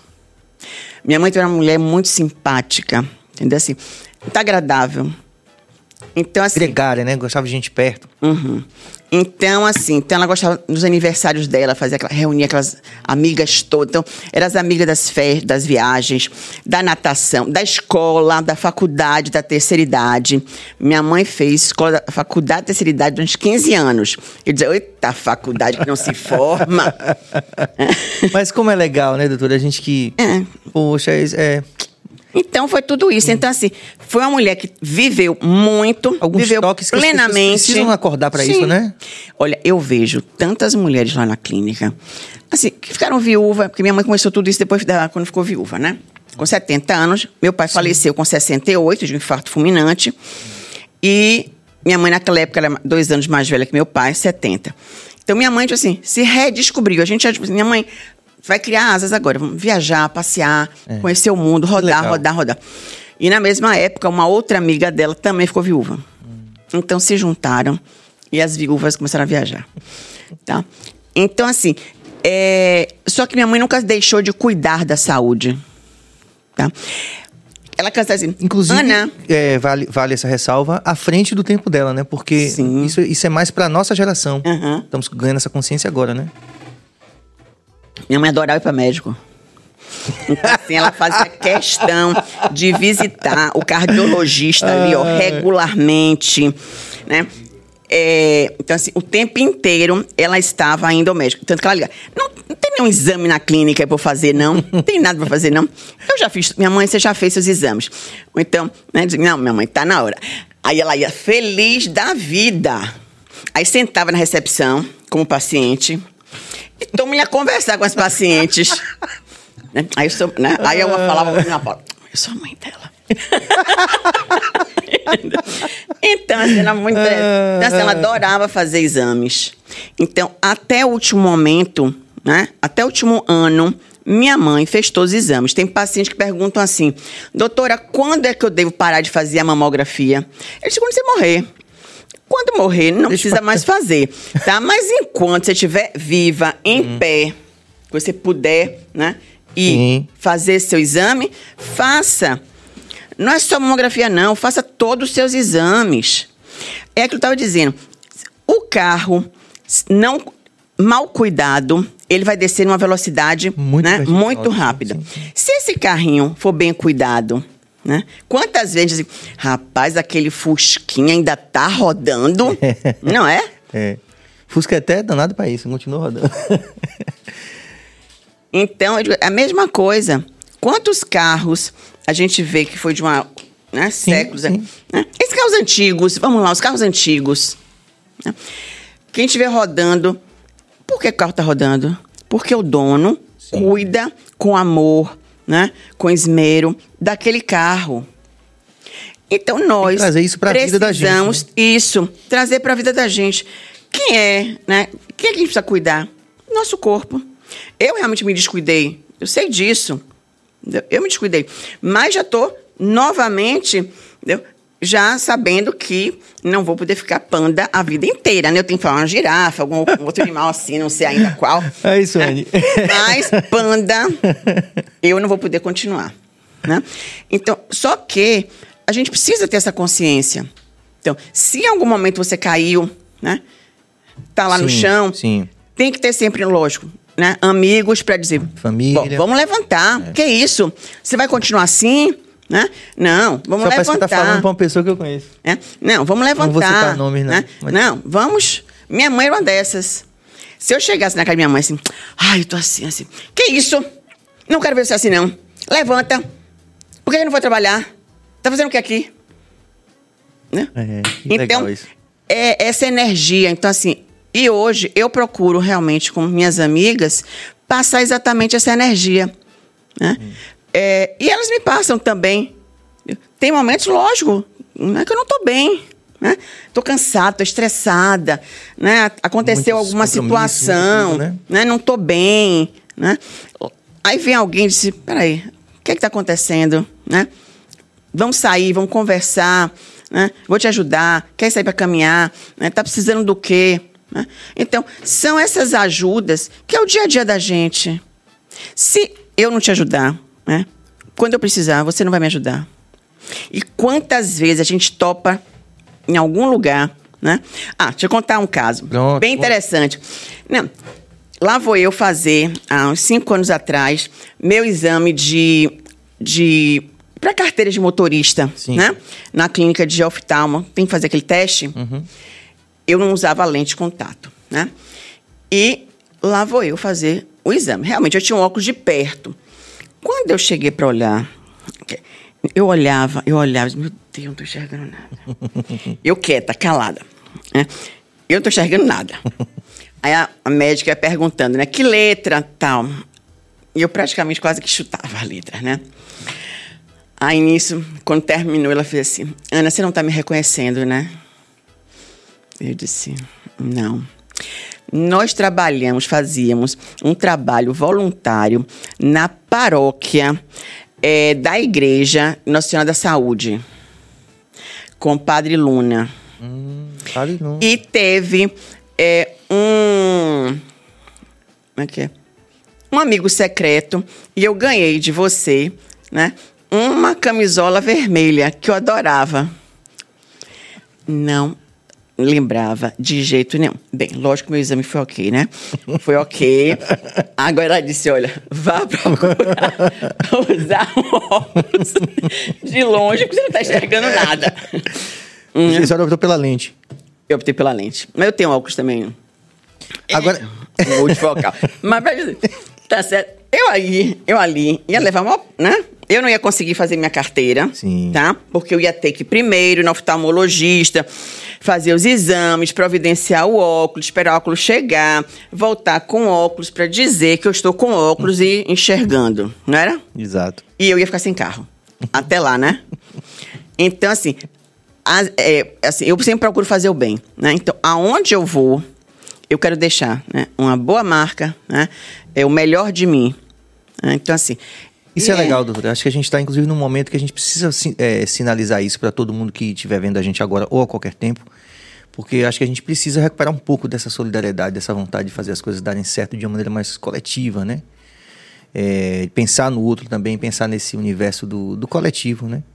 Agora, tem uma coisa que a senhora falou do, do- do- dessa experiência com a tua mãe, que foi de ajudar a escrever. Uhum. É, isso culmina também... Foi, foi daí que veio. Minha mãe sempre incentivou a gente a escrever. Né? Eu sempre gostei de escrever. E esse último livro dela, é, eu realmente assim. Primeiro estava na pandemia, porque o último livro dela ela escreveu aos 98 anos. Foi o presente que ela nos deu de aniversário nos 98 anos dela.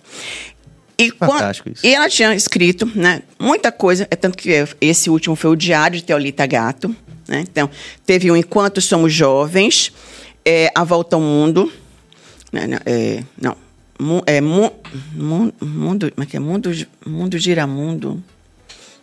Um outro Lembranças. Então, o penúltimo, né, foi é, Enquanto Sou Jovem, e esse último, Diário Teolita Gato. E nesse daqui, ela tinha escrito muita coisa, mas muita coisa voltada o que estava acontecendo, é, como é que estava a saúde dela, como é que era ela enquanto idosa, estava vendo o mundo, estava vendo as coisas acontecerem. É, então tem uma mensagem assim muito dela, né, de como era a vida de uma idosa e principalmente de uma idosa durante a pandemia. Então ela foi colocando, lógico, relatos da vida, porque ela foi lembrando de muita coisa da vida dela, então ela foi lembrando todas as histórias. E eu fui compilando, né? é, colocando isso em forma de, de livro. Sim. E depois eu peguei fiz toda uma ár- árvore genealógica da família. Então eu liguei para todos os nossos parentes. né? A gente tem parente que mora fora. Então eu tive que ligar para todo mundo para perguntar o nome da primeira esposa, da segunda esposa, porque todo mundo já está nas, nas segundas quando não está nas terceiras. Né? Olha lá, hein? E sair perguntando aqui, né? O, o filho desse, o filho com esse, o filho com esse. Aí Sim. depois o filho já casou, já tem filho. Então eu fui fazer aquela árvore genealógica. Depois eu fui recolher todas as fotos, né? Então eu fui montar toda a parte de fotográfica do livro. Depois, como minha mãe fazia tapete, né? Eu fui fazer as fotos das tapeçarias dela, dos tapetes. legal. Então eu fotografei todos os tapetes. É, pronto, e com isso, então, a gente mandou fazer a revisão né, gramatical do livro. Aquele processo todo. E então, tem esse livro. E minha mãe sempre dizia para minha filha assim: Aninha, filha, é, toda viagem que você fizer, anote tudo. O que você viu, o que você não viu. Mas minha filha fica assim. Ah, que chato. Aí ficou naquela. Bom, nisso exatamente o ano passado. Esse ano, esse ano, eu ouvi uma matéria falando né, sobre né, um livro que falasse sobre empreendedorismo. É, empreendedorismo. E aí eu disse assim, puxa, eu sou empreendedora, né? Eu sou, boas. eu sou CEO de uma clínica, né? Eu construí uma clínica do zero, né? É, hoje eu tenho uma clínica de mais de 500 metros quadrados. Hoje eu tenho 72 médicas, né? 60 colaboradoras. Minha clínica é toda equipada, modernizada com equipamentos de ponta. É, hoje nós temos estudantes de medicina né, que fazem estágio lá na clínica. Hoje eu tenho técnicas de mamografia, né, estudantes fazendo curso lá na clínica. Temos essa campanha né, de, de prevenção ao câncer que a gente continua, né, estamos sempre no shopping, sempre em vários locais fazendo eh, as campanhas. E eu falei assim, poxa, muitas pessoas não conhecem a história, né? só conhecem assim, ah, doutora Ana Paula, tem essa clínica. Não, tem- tipo assim, né? Só conhece Alguém o lado. Sim. né? Fez uma clínica que aparecer, sem problemas, é. tudo bonitinho. sem corre nenhum. Né? Então não sabe o que eu passei para chegar né, onde eu cheguei. E aí, nesse momento, eu resolvi resgatar, na verdade, as minhas memórias né, de quando eu comecei, o porquê que eu fiz a clínica, né, qual é realmente a minha missão, o que é que eu vim fazer nessa terra. Né? É, então, assim, quais são os meus propósitos? E deixar isso como um legado, né? Um legado até mesmo para minha filha, né? Porque hoje é 17 anos, ainda não tem, né? Sim. Não tem aquela maturidade para entender realmente o que é o negócio da mãe dela, né? Que o negócio não chegou assim é de uma hora para outra. Eu acho que não. eu sei do que a senhora está falando. Né? Teve trabalho, né? Teve, teve muito trabalho, né? Teve muitas horas árduas, é, muitas horas em que eu realmente não tive lazer, em que eu não viajei, é, em que eu não passei, né? Muita renúncia. Né? Muita renúncia, muita renúncia, né? É, então, é eu tenho que estudar muito, não só a parte médica, né? Eu tenho que estudar para empreender, né? Eu tenho que estudar hoje marketing, né? Tenho feito N cursos de marketing. No mundo que está numa velocidade absurda, é, né? É, para aprender. Né? Agora eu tô, já estou colocando já stories no TikTok. Né? Vou lá, TikTok. Mentira, só já tem TikTok já? já? Ah, eu tô com TikTok. é, é, já, já coloco lá no Reels, né? Hum. É, tô aprendendo. Né? Começamos com as lives né, durante a pandemia. Hum. É, então, assim, foram muitas. Pode, eu tava comentando, podcast. Eu não sabia o que era podcast. Eu estava assim, totalmente assim, ignorante. Aí esse ano ficou conheci o que era podcast. Aí também já tô aqui no meu quarto podcast. pra quem não conhecia, já tô no meu quarto. Hum. É, espero poder vir mais aqui. Sim, viu? com certeza. Do jeito que a senhora manda bem é? também na comunicação, com certeza a senhora vai fazer alguma é. coisa nessa área também. É. Não, mas assim, eu sempre gostei, né? Como eu sempre sou palestrante, uhum. É, então também, né, foi um momento, né, de eu colocar também isso, né, meu lado, né, é, eu dou palestras em várias empresas, né, em vários empreendimentos. Sempre falando assim, em público, sempre, sempre explicando. Sempre. Já ganhei um prêmio, é, Melhores da, é, da Saúde da Mulher, lá em São Paulo, no teatro, Teatro Abril. Maravilha. Né? Com casa aberta lá para centenas de, de, pessoas no teatro. É, ganhei esse prêmio. Merecido, né? né? Então, assim, a gente vai fazendo a nossa história, então é isso. Tá lá eu... a capa. O código da mente empreendedora revelado. As características comportamentais do empreendedor protagonista. É. Coordenado pelo Moisés é. Então, nós somos aí 29 né, empreendedores, cada um nas suas áreas. É, e eu conto realmente a história né, da minha clínica, a minha formação, é, os outros empreendimentos. Eu tive outros serviços de mamografia. Eu tive, na verdade, sete serviços de mamografia. Né? É, então, eu tive lá na Clínica Cima Coutinho, no Hospital Português, na Clínica Vida, no Hospital Santa Amaro, é, no Hospital é, desta, né? Torre da Estrada, Estrada do Coco, Litoral Norte. Sim. É, então, assim, foram vários empreendimentos, né? Só que nem todos tive sucesso. Né? Então, eu também mostro... Mas onde não teve sucesso imediato, teve experiência, né? Sim. Então eu mostro né, esse aprendizado. Né? É, uma das coisas que meu pai sempre dizia, né, que o melhor sócio somos nós mesmos. E eu realmente sempre, sempre fiquei com essa coisa na minha cabeça, né? De não ter realmente né, sócios. E saber escolher bem um sócio, né? Bom, hoje realmente eu escolhi bem meu sócio, que é meu marido. é, se tornou meu sócio. Mas, assim, é muito difícil. Nem todo, por quê? Porque os sócios. É a mesma coisa da química. Né? Às vezes vocês estão falando a mesma língua, eu quero a mesma coisa que você quer. Mas daqui a pouco começa a mudar. É. é então, mesmo. sociedade não é uma coisa fácil. É não. Então, assim, eu tive realmente, né? Algumas situações. Bom. Mas grande parte do aprendizado também é lidar com essas diferenças, né? Sim. E, e isso não está isso não tá necessariamente no livro de. No, no livro de, de marketing, talvez, né? No, tipo, é, talvez essa coisa da competência é, interrelacional, talvez. É, enfim. Quando a gente vai ver histórias de sucesso, eu arrisco dizer que são histórias de, de grande disciplina em relação a essa, essa, esse embate com o outro. né? É, mas às vezes não é nem embate com o outro, com o não, sócio. Não é um embate no sentido É. de brigar, não. Não. No sentido de, li- de lidar, Não, vamos dizer é, assim. Eu não tinha não era embate, porque como eram empresas, era a filosofia, né? Hum, sim. Da minha empresa com aquela outra empresa. Sim, sim, Com aquele hospital. Sim, Né? perfeito.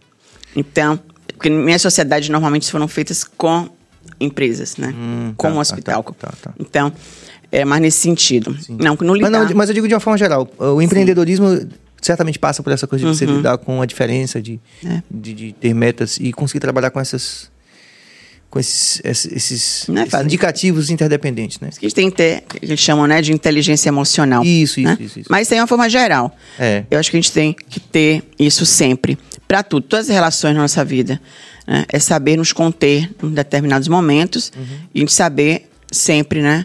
Dar o direito. Porque eu falo pra minha filha, que tem 19, sua filha tem 17, Aninha, né? Eu sempre falo pra minha filha isso, ó, filha, o grande profissional não é somente aquela pessoa que sabe apertar o botão. Não é somente o conhecimento técnico, por exemplo, da mastologia, que faz da doutora Ana uma referência que é. Há um conjunto de, de, de, de saberes também, muitas vezes até tácitos, né? Talvez até seja difícil a gente comunicar para as pessoas de uma forma objetiva esses outros saberes que são tão importantes quanto, né? Não é verdade? Verdade.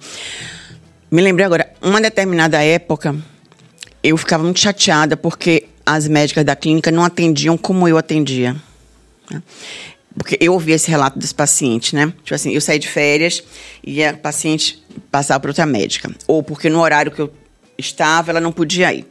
Ah, doutora, não gostei, não. Não, eu prefiro passar, né? Não, a médica não é como a, aquela médica é boa, me atendeu bem. Ah, mas não é como a senhora, não. Não, eu não preciso voltar. Então, assim, eu dizia assim, aonde é que tá? Por que, que elas não atendem do mesmo jeito, né? Olha o segredo aí. ó. E aí foi engraçado que uma determinada época, uma colega que estava trabalhando na, minha clínica veio lá em casa, me pediu para ir lá em casa, que ela quer conversar comigo. E ela virou assim: Doutor, eu queria perguntar uma coisa. É, como é que a senhora faz para encantar as pacientes? Eu olhei e falei assim. Eu tava, eu tava fazendo unha. Até a manicure deu risada. Eu falei assim: Como? Eu encanta, encantar as pacientes. Eu falei, não, eu trato bem as pacientes. Não, elas são apaixonadas pelas. Quando eu vou atender, eu fico sem graça. Porque elas viram e assim: ah, eu amo a doutora Ana. A doutora Ana é maravilhosa. então ela ficava sem graça de a paciente não estar sendo atendida por mim, tá, por ela. Então ela se sentia diminuída nesse sentido, Sim, né? Porque sim. se eu realmente chegar pra você e dizer assim, não, Marco. Ah, cadê Marco? Ah, eu adoro, Ah. né? Você vai ficar. Claro, claro. Tipo, pelo menos querem saber o que é, né? É, Então ela foi me perguntar como é que eu encantava as pacientes. Eu disse, gente, eu não encanto paciente nenhuma. Né? Eu trato bem as pessoas, eu acolho as pessoas, eu recebo bem as pessoas, eu faço elas se sentirem bem aqui na minha clínica, bem na minha presença. Né? É isso. né? Eu tenho uma linguagem clara. Se ela não entender, eu desenho. Né? É bem assim. Né? É, então, assim, infelizmente, nem todos os médicos são assim. Não vão ser. Né? Sim. Não vão ser. Mas Tem muito gosto- sete. Tem muito sete, mas dez é aquele. O podcast é bom por isso que a gente pode até xingar também, doutor. Assim, assim, se- seja foda, né? Né? não é todo mundo que é dez, né, doutor? É, mas não é isso.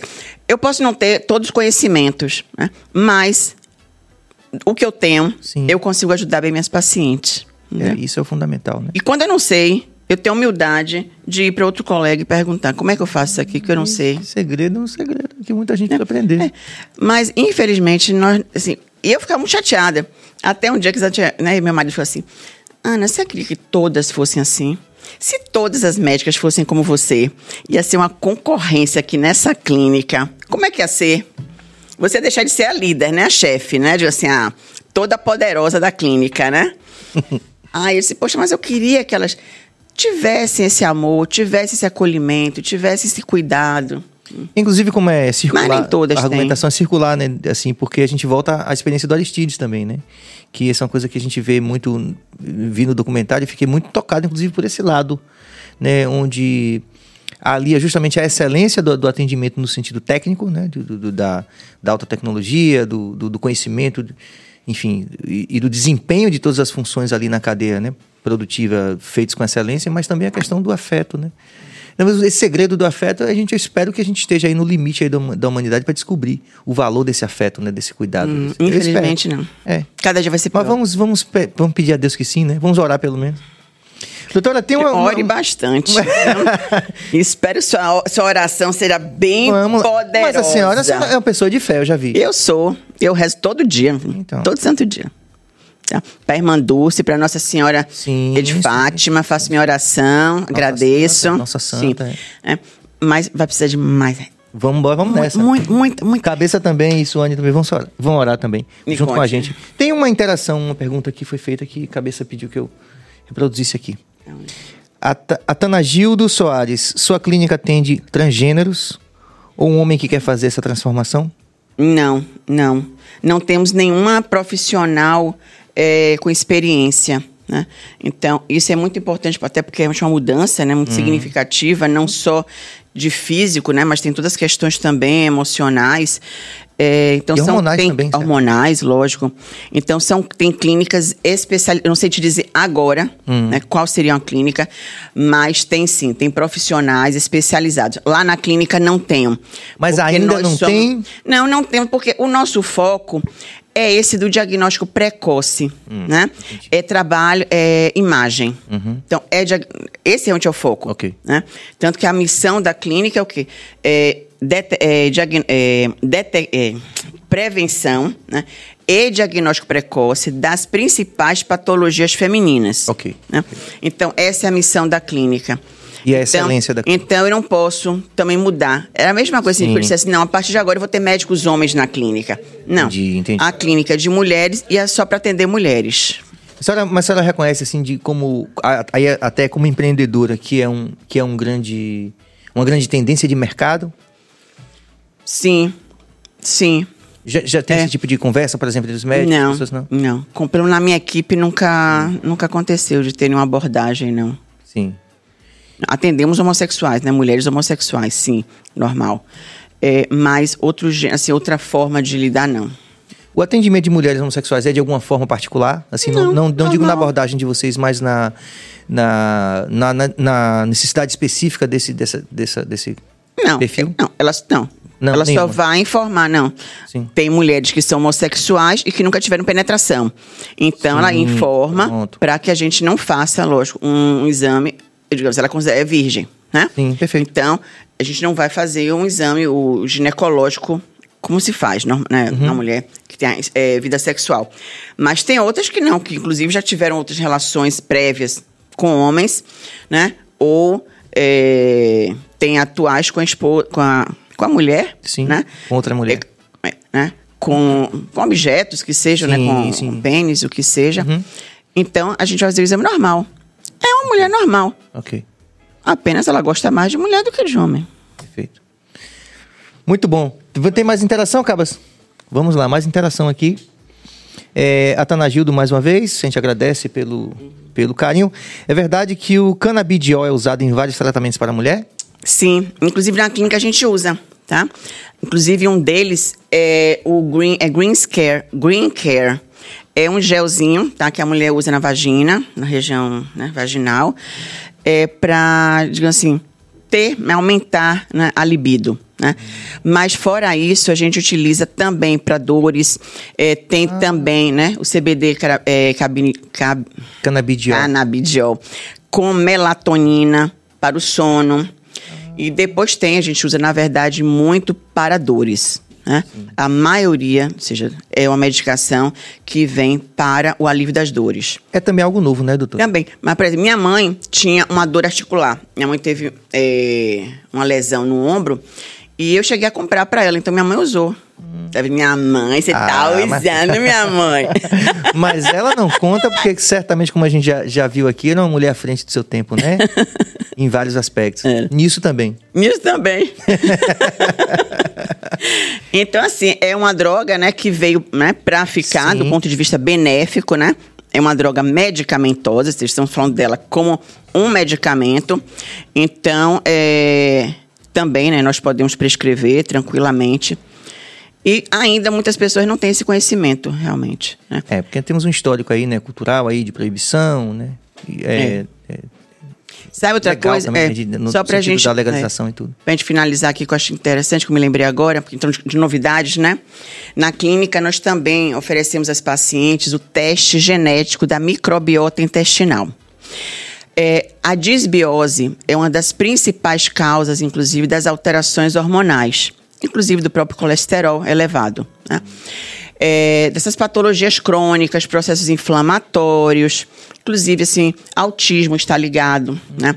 Então tem uma série de patologias, alergias, né, artrites, doenças reumatoides, é, fibromialgia, né? é, síndrome do intestino irritável, né? a própria constipação, todas estão relacionadas ao que? Ao mau funcionamento do nosso intestino. A nossa flora intestinal ela é constituída de bactérias boas e bactérias é, atípicas, né? que são as bactérias nocivas. Então, nós precisamos colonizar o nosso intestino com bactérias boas. Então, nós precisamos dar nossas bactérias alimentos para nutrir as bactérias boas e, de certa forma, eliminar as ruins. Então, a gente precisa suprimir os alimentos que as nocivas gostam. Mas, para a gente fazer isso, a gente tem que ter esse exame. Então, é um exame que a gente manda para São Paulo, essa paciente recebe um kit em casa, ela colhe as fezes, né? Manda uma gotinha de fezes, coloca no tubinho, manda e a gente recebe um resultado com várias folhas pra gente ler, um monte de folha, um tal de folha, explicando toda a flora bacteriana dessa paciente, mostrando todas as, as, o que ela tem de flora boa e de floras atípicas e o pré-biótico, o probiótico personalizado para ela. Porque minha flora é diferente da sua flora, hum. né? Então, se não adianta eu chegar na farmácia e comprar a mesma, é, mesmo pool de lactobacilos, né? De, o meu, igual o seu. Sim. Porque você pode até, até dar certo, né? Por acaso mas, dá certo. Mas não por, por sorte, né? É, é, tentativa e erro. É. Tem, tem uma... Então, já quando você faz a sua fórmula personalizada, lá em casa mesmo a gente usa, né? Eu tenho a minha fórmula, meu marido tem a dele, minha filha tem a dela. E faz a é. diferença, doutor? Faz diferença. Né? É. No funcionamento, nosso intestino, sim, um monte de sim, coisa. Sim. Interessante você falar dessa relação com o autismo, porque tem essa coisa mesmo da tem. dieta que é. Uhum. Que é, eu também, por, por acaso, pesquisei algo nessa, dessa natureza. Tenho pesquisado, né? Estou acompanhando a equipe de fisioterapeutas também. No... E você sabe que o autismo tem aumentado bastante, né? O número de crianças autistas, pois né? É. É. Mas será que a gente. Aí, lógico, a pergunta que se segue a essa naturalmente é: a gente está detectando mais que a gente tem mais condição de detectar ou realmente o número está? Bom, também estamos detectando mais. Inclusive, eu li um artigo, né, essa semana, que um pai, né, que tem a criança, criança é autista, depois teve uma outra criança autista, e a, quando foi ver com a psicóloga, ele também tinha autismo, mas um grau leve Sim, de autismo. High que chama, né? É? Leve de autismo. Então a gente sabe, né, que o autismo tem graus, né, bem e diferentes. na nossa geração, por exemplo, quando eu era criança, a gente não sabia não, isso. Não. não. A gente está começando a perceber isso. Aí, muito se fala do Messi, inclusive, né, que ele teria Asperger também, que seria num grau é, leve. Sim. É, o Asperger é um grau mais leve, sim. né, do autismo. E que, e que o foco acontece mais dele também é, específico para aquilo, e isso na verdade deu uma vantagem competitiva a Messi. Se fala disso, por exemplo. Né? É, são, pessoas, é, são pessoas bem é, mais concentradas. Sim, sim, sim. Lembre que os autistas são pessoas extremamente inteligentes. Eu assisti exatamente na minha série é uma... coreana, maravilhosa, que eu indico, tá? Que todo mundo assista. Né? É, não sei se o nome está certo, tá? mas é uma advogada extraordinária. Ah, eu também, esse eu né? também. Extraordinária. É. E também tem de um. A que gosta das baleias, né? É. Ah, muito bom. Maravilhoso. E também, também tem de um médico, acho que é Doctors, que ele é também uma criança autista e ele vai para um hospital lá em, em, acho que é Nova York. Não, Nova York não, não é Nova York não. Na Coreia. Sim. Se eu não me engano, uma coisa assim. E ele vai para esse hospital. E ele se torna um excelente profissional, porque ele é fantástico no diagnóstico. Porque passa na mente dele a leitura uhum. de todos os, uhum. todos os livros que ele lê. E eu acho interessante até o papel social The Good Doctor. É. The Good Doctor. Eu acho até legal o papel social desse tipo de, de abordagem, né? Mesmo que mesmo de, que de ficções baseadas na realidade, porque ajuda a mudar determinados é, enrijecimentos que a gente tem na concepção, é. né? Na, na, na, aceitação, inclusive, dessas é. pessoas que. É. Agora, é muito importante, seria, né? Muito importante que, as, que essas crianças pudessem fazer esse teste. Sim. Né? E modificassem, né? Com esses probióticos e os prebióticos Sim. e alimentos indicados para esta flora intestinal, né? Com certeza teria uma melhora. Não vou dizer que que vai deixar de ser autista, né? Não é assim. Mas Mas a gente tem, por exemplo, eu estudei o método melhorar Floor Time, né? Que é muito. É, que, assim, a diferença de abordagem do que era antes para depois do Floor Time é, trouxe é, crianças para a idade adulta que num, num, nível de desenvolvimento que talvez a gente não tivesse alcançado se é. não fossem essas novas terapias, essas novas formas da gente Exato. conceber e lidar com essas uhum. diferenças. Né? É. Pois é, é bem importante. Também para paciente, por exemplo, né, com sintomas de Alzheimer. É assim, ó, a, a, a, hoje, né, assim, com conhecimento assim ligeiro que eu tenho né, desse assunto, o que eu vislumbro é que todos nós deveríamos conhecer né, a nossa flora intestinal né, e deveríamos realmente usar alimentos né, bem assim, proporcionais, realmente, como eles chamam, né? Esse DNA nosso, nesse né? DNA nutricional. Por que, que hoje tem, tem algumas médicas, inclusive, né, nutricionistas, fazendo né, dieta de acordo com o seu DNA? Né? Hum. Também é uma forma né, de você também investigar. São os testes realmente genéticos. Sim, sim, sim. Então, assim, por que não? Né? Eu mesma fiz né, o genoma, eu, o Genera. Né? Eu fiz meu teste genético, minha filha, meu marido. Né? A gente fez o teste genético para a gente saber, né? Inclusive de onde eu sou, de onde eu vim, onde é que eu tenho parentes, né? Tudo isso. É... Então tem esse teste, né, da Genera. Não é propaganda, tá? Mas é bacana, um teste. E esse teste da microbiota intestinal, né? Que esse a gente faz através da clínica. Que assim, é muito válido, né? Que a gente conheça essa flora, que a gente possa nos educar em termos de alimentos. A gente Sim. consumir o que é bom para a gente. Né? Se, for é. se, se, for bom né? tomar uma 51, a gente vai tomar. Né? Vamos responder mais duas perguntas, doutora? Uhum. Que a conversa tá tão boa, porque a gente vai ter que. Eu, eu acho isso legal. Vou falar para a senhora que eu falo todo dia, quase todo dia aqui, graças a Deus que eu falo todo dia. A gente tem excelentes convidados, quase sempre, quase sempre, né? Todos são acima da, da média. E a gente sempre faz assim, a gente fala assim, ó, não vamos terminar, não, vamos fazer uma pausa, a gente marca outro dia pra senhora vir falar de outras coisas também. É, isso é a Rita, acho que trabalha com a senhora Rita Nancy. Vamos, vamos responder pelo é. menos essas duas perguntas aqui. A Rita Nancy aqui, ela tava reclamando que a gente não tá lendo as perguntas, mas vocês estão tão envolvidos aí que eu fico, né, bora, com, bora. com receio de cortar vocês. Bora, chame Rita aí. Cadê, Ritinha? Jorge Billy, Anitta tem relatado sobre um problema com ela que é a endometriose. Foi necessário uma famosa relatar para que outras mulheres procurassem, procurassem um tratamento? Isso, Jorge, infelizmente. E você sabe que muitas mulheres hoje são inférteis, né? Por conta de não terem feito um diagnóstico precoce da endometriose. Hum. É, é um diagnóstico relativamente fácil de ser feito, mas nós só estamos aprendendo isso, né? Aprendemos isso há pouco tempo. É, na clínica, inclusive, nós temos profissionais, né? Que, que cuidam, né, que tratam pacientes com endometriose. Tem duas ultrassonografistas que realizam, né, é a ultrassonografia é, transvaginal para pesquisa é, de endometriose profunda. Tá? Um exame específico para avaliar endometriose. E também né, a ressonância né, pélvica que é também um excelente exame para avaliar. O que é que acontece? Muitas jovens começam a ter cólicas menstruais intensas, um fluxo menstrual intenso, inclusive com coágulos, é, todos aqueles sintomas, digamos, da, do período pré-menstrual, mas de forma exacerbada.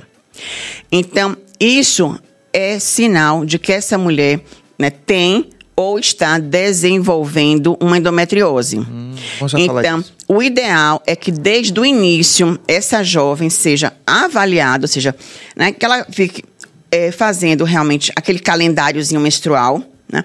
Então, ela vai lá e vai marcar qual foi o primeiro dia da menstruação, como foi o fluxo. Segundo dia da menstruação, como foi o fluxo, se teve cólica, se teve enxaqueca, né, ou a dor de cabeça, que sintoma, teve diarreia, tá? Tem jovens que menstruam e tem diarreia, né? É, então, assim, o que foi que aconteceu naquele ciclo? Esse ciclo se repetiu quando? com 28 dias, com 30 dias, esse está antecipando, ele está retardando, ou seja, uhum. como é que está esse ciclo? Com esse calendáriozinho né, é, menstrual, vai a mastologista para ela fazer uma avaliação. Aí ela vai pedir todos os exames laboratoriais, hormonais, né? E vai fazer então uma avaliação, vai pedir esses exames. Se ela for virgem, vai pedir uma ressonância pélvica. Se não for virgem, vai pedir a ultrassonografia né, para essa pesquisa, uhum. que pode também vir a ser necessário complementar com a ressonância. Okay. Então faz essa avaliação e começa então a tratar essa paciente o mais cedo possível, que na verdade seria restringindo a menstruação, ou seja, a gente suprime a menstruação, mas com medicações apropriadas, né, para que também isso também não vá dar no futuro nenhum hum, nenhuma outro tipo de alteração. Né? Uhum. Né? Então são medicamentos apropriados. É, então assim, realmente é, precisou, né? E a Marilyn Monroe também tinha, né, endometriose terrível, né? Eu soube disso também. É. Então, assim, é realmente é importante. é importante que. Mas diga assim, uma mulher famosa, ele, sim, Billy sim, falou de uma mulher famosa e como é importante as é. mulheres compartilharem, inclusive, suas é. experiências. Pra... Você lembra de Olivia Newton-John? Sim. Né? Que eu, e como? fantástica. E como? Ah! Greasy. Não podemos, exatamente. Você sabia que em São Paulo tá tendo o, o espetáculo de Greasy? Vai ter em São ah. Paulo, dia 5 de, de janeiro. A gente vai estar tá lá com faixa, com bandeira. Eu vou, você não vai estar, tá, não, mas eu vou. Tá? Não, adoro ela. Olivia, então, assim, só que Parte, o né, que foi que a Olivia Newton John, né? Falei, ela teve um câncer de mama, Sim. né? E lógico, muitos anos ela foi curada, que foi tratada, uhum. né? E muitos anos morreu. Mas ela foi uma das mulheres atrizes, né, famosas, que falou né, abertamente sim, sim. sobre o câncer de mama. É, na nossa época, né, ninguém fala sobre câncer de mama. É verdade. Tá? Não, e se, era e muito, alguém. É. Era assim, não, aquela, acho que ela teve aquela doença. É. Tá? é incrível isso, né? Aquela doença. Então, assim, as coisas. Era tão velada. Era. Né? Então, realmente precisou que grandes artistas de grandes nomes é, fossem, né? Teve uma que eu não me lembro agora o nome, que ela, inclusive, ela fez uma foto é, nua, não me lembro agora, uma que tirou os dois seios. Teve uma atriz, ela, inclusive, fez uma foto, né? que ela teve mais é, fez bilateral. Uhum. Então ela fez uma foto, né, assim, uns dois seios. Coragem, né? Que é. Então para você ver assim, Importância. que isso realmente é, mostrou para muitas pessoas, né, a importância de se cuidarem. Né? E é isso assim. A minha palavra, o que eu digo hoje, né, assim, é prevenção. Tá? É no que eu acredito e diagnóstico precoce. Né? Então, se a gente tivesse uma vacina para evitar o câncer, Ótimo. Sim. Espero que surja. Uhum. Por enquanto não tem. Para o câncer de mama não tem. Mas para o câncer de colo uterino tem, tem. a vacina para o HPV. Hum. E para mama não tem. Então, para mama a gente tem o quê? Mamografia, ultrassonografia, ressonância magnética. Prevenção e diagnóstico precoce. Não é isso? É a palavra do dia. A última pergunta, qual é? Cadê Nancy? Cadê Rita? Rita, cadê você? Rita Nancy, esse exame da flora é feito pelo convênio? Não, não, Rita. É um exame particular. É, Chama-se teste é, genético da microbiota intestinal. Ele estava custando 1.390. Não sei se ainda está. É, uma paciente parcela acho que até cinco vezes. Então a gente faz a prescrição, é, você dá encaminhamento diretamente a São Paulo, no laboratório, eles te mandam um kit, você colhe as fezes com todas as orientações que eles dão, responde a um questionário. E 30 dias depois, você recebe esse resultado. Você recebe um resultado e o médico prescritor recebe um outro muito mais detalhado, uhum. né? São o que o paciente recebe é uma, uma sinopse, né? um resumo. E, e nós médicos vamos receber realmente, né? Uma, uma série, haja papel, para a gente ler tudo aquilo, né? Desmistificar. Sim. E aí sim, a gente chama o paciente de volta, hum. conversamos com o paciente, explicamos aquilo que está ali, né? E prescrevemos, né? As fórmulas prebiótico, probiótico. É, se tiver alguma restrição alimentar, a gente passa, se tiver de colocar algum alimento, né, para né, da comidinha, né, nutrir essas bactérias boas, então a gente também orienta. Agora tem uns vilões, assim, tipo glúten, que são mais gerais, né? Uhum. É assim, todo mundo sempre comeu pão, né? Na vida inteira. Pô, logo com pão, velho. Pois é. Agora di tá dizem, assim. dizem que, né, que, que o nosso trigo. Na verdade, dizem, né? É. Que o problema todo foi essa, esse é, trigo que sofreu uma mutação, sofreu algum é. processo desses aí. É que eu tô sem poder comer pão, doutor. Pois é isso que eu sei. Eu também. Pô, aí não dá. Não, eu tô sem poder comer doce. Pô, aí não. Tô sem poder comer pão e lactose. Eu adoro queijo. Você já imaginou? Uma italiana que não pois pode é, comer aí... oh, pão, pizza, lasanha, espaguete, né? Queijo. E ainda, né? Por exemplo, panetone. Ah, quando chega essa é época, porra, véio, aquela mesa ali. Como é que vai ser? É, tá difícil. Vamos orar, né, doutora? É muita oração. Tem mais uma pergunta. Vamos, vamos fazer mais uma. Ainda dá pra fazer isso aqui. Jorge Billy, mais uma vez, qual é o melhor método an anticonceptivo, contraconceptivo? E a mulher precisa menstruar de fato? Hum, boa pergunta, porque retomou uma polêmica é. lá que o Elcimar enfrentou, é. comeu fogo, não é. foi? Jorge, é o seguinte, né? Segundo o Teocimar Coutinho, né, a menstruação é uma sangria inútil. Hum. É, quanto mais nós menstruamos, aí vamos ter duas polêmicas. Se a gente for para a Índia, né, os indianos acham que a menstruação é uma forma de limpar as toxinas do corpo. É, eu não acredito que será dessa forma, porque nós podemos, né, limpar nossas toxinas através do suor, da urina, das fezes, né? É, e lógico, da não ingesta, né, de alimentos que são nocivos ou, ou substâncias nocivas no nosso organismo. É, então, assim, a menstruação chega um determinado momento que ela realmente é totalmente incômodo né, para a mulher. Inclusive, a depender né, do tipo de fluxo dessa mulher, como a gente falou, pode ser endometriose, mas essa mulher também pode ter um sangramento anormal e realmente levar ela a uma expoliação a anemia. E anemia leva a patologias cardiovasculares. Então, o ideal é que cada caso é um caso, lógico, hum. né? É, eu suspendi a minha menstruação aos 42 anos de idade, mais ou menos tá? É, nós fomos a um passeio de, de né, um navio para um evento, um evento de, de Roberto Carlos, hum. né? Meu marido cheio de amor para dar e eu menstruo. Hum. Aí ele virou e fez assim: quando chegar em Salvador, você vai no Hotel Simacotinho e vai colocar um hormônio para não menstruar mais. então, e que, que foi uma então, decisão, é, assim, era uma postura polêmica naquela época e ainda hoje é, né? Então, assim, né? Porque eu, eu tinha menstruado antes da viagem. Sim. Né? Então ele estava tranquilo, hum. né? De que íamos ter ali uma semana de love, Opa. né? Imagine um navio, love né? boat. É, né? Exatamente, né? com o show de Roberto Carlos, né? Aquele cruzeiro de Roberto Carlos. E aí, nada.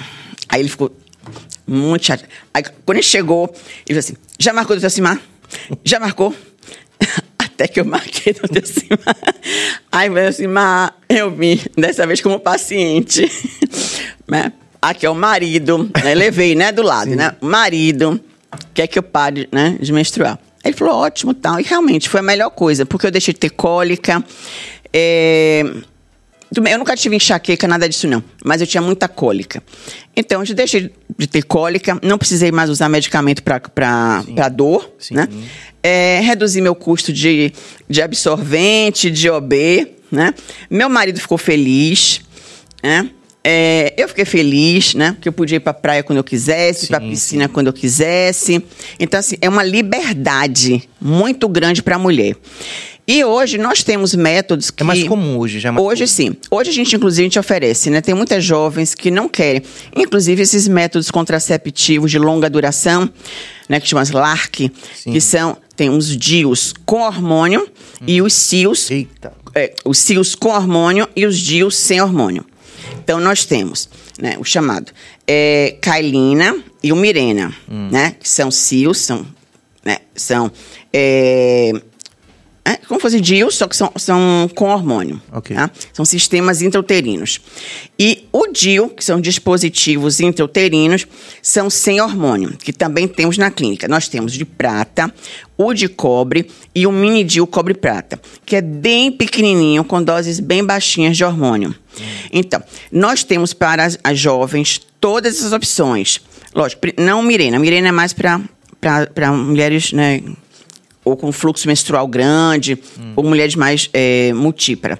Mas para nuligestas, para mulheres que nunca engravidaram, nós temos essas outras opções: com hormônio e sem hormônio. Hum. Né? Aí uma questão de, é, de avaliação. Por exemplo, se é uma menina que tem uma tendência a ter alterações é, exatamente né, vasculares, a gente vai dar um sem hormônio. Mas, ah, essa menina não quer mais menstruar, a gente vai dar com hormônio. E também temos Implanon, né? Que é um método contraceptivo que a gente coloca aqui na face interna do braço. Hum. Dura três anos. Tá? É bem simples. Uma anestesiazinha local, introduz e você fica com o método contraceptivo há três anos. Mas essa pessoa pode menstruar. Hum. E os outros GIOs, né, ele também inibe né, a menstruação, que, que são intrauterinos. Pois é. é. Eu tenho uma dúvida com relação a, ao DIU, que eu acredito que seja a dúvida de muitas mulheres. É a hormonal. Qual seria a diferença dos efeitos colaterais é, do DIU hormonal para esses outros anticoncepcionais, tipo o injetável, a pílula, se tem algum efeito colateral? Oh, pílula, esqueça, tá? Pílula é coisa do passado, ok? Pílula a gente usava muito, recomendamos muito, porque era o que nós tínhamos.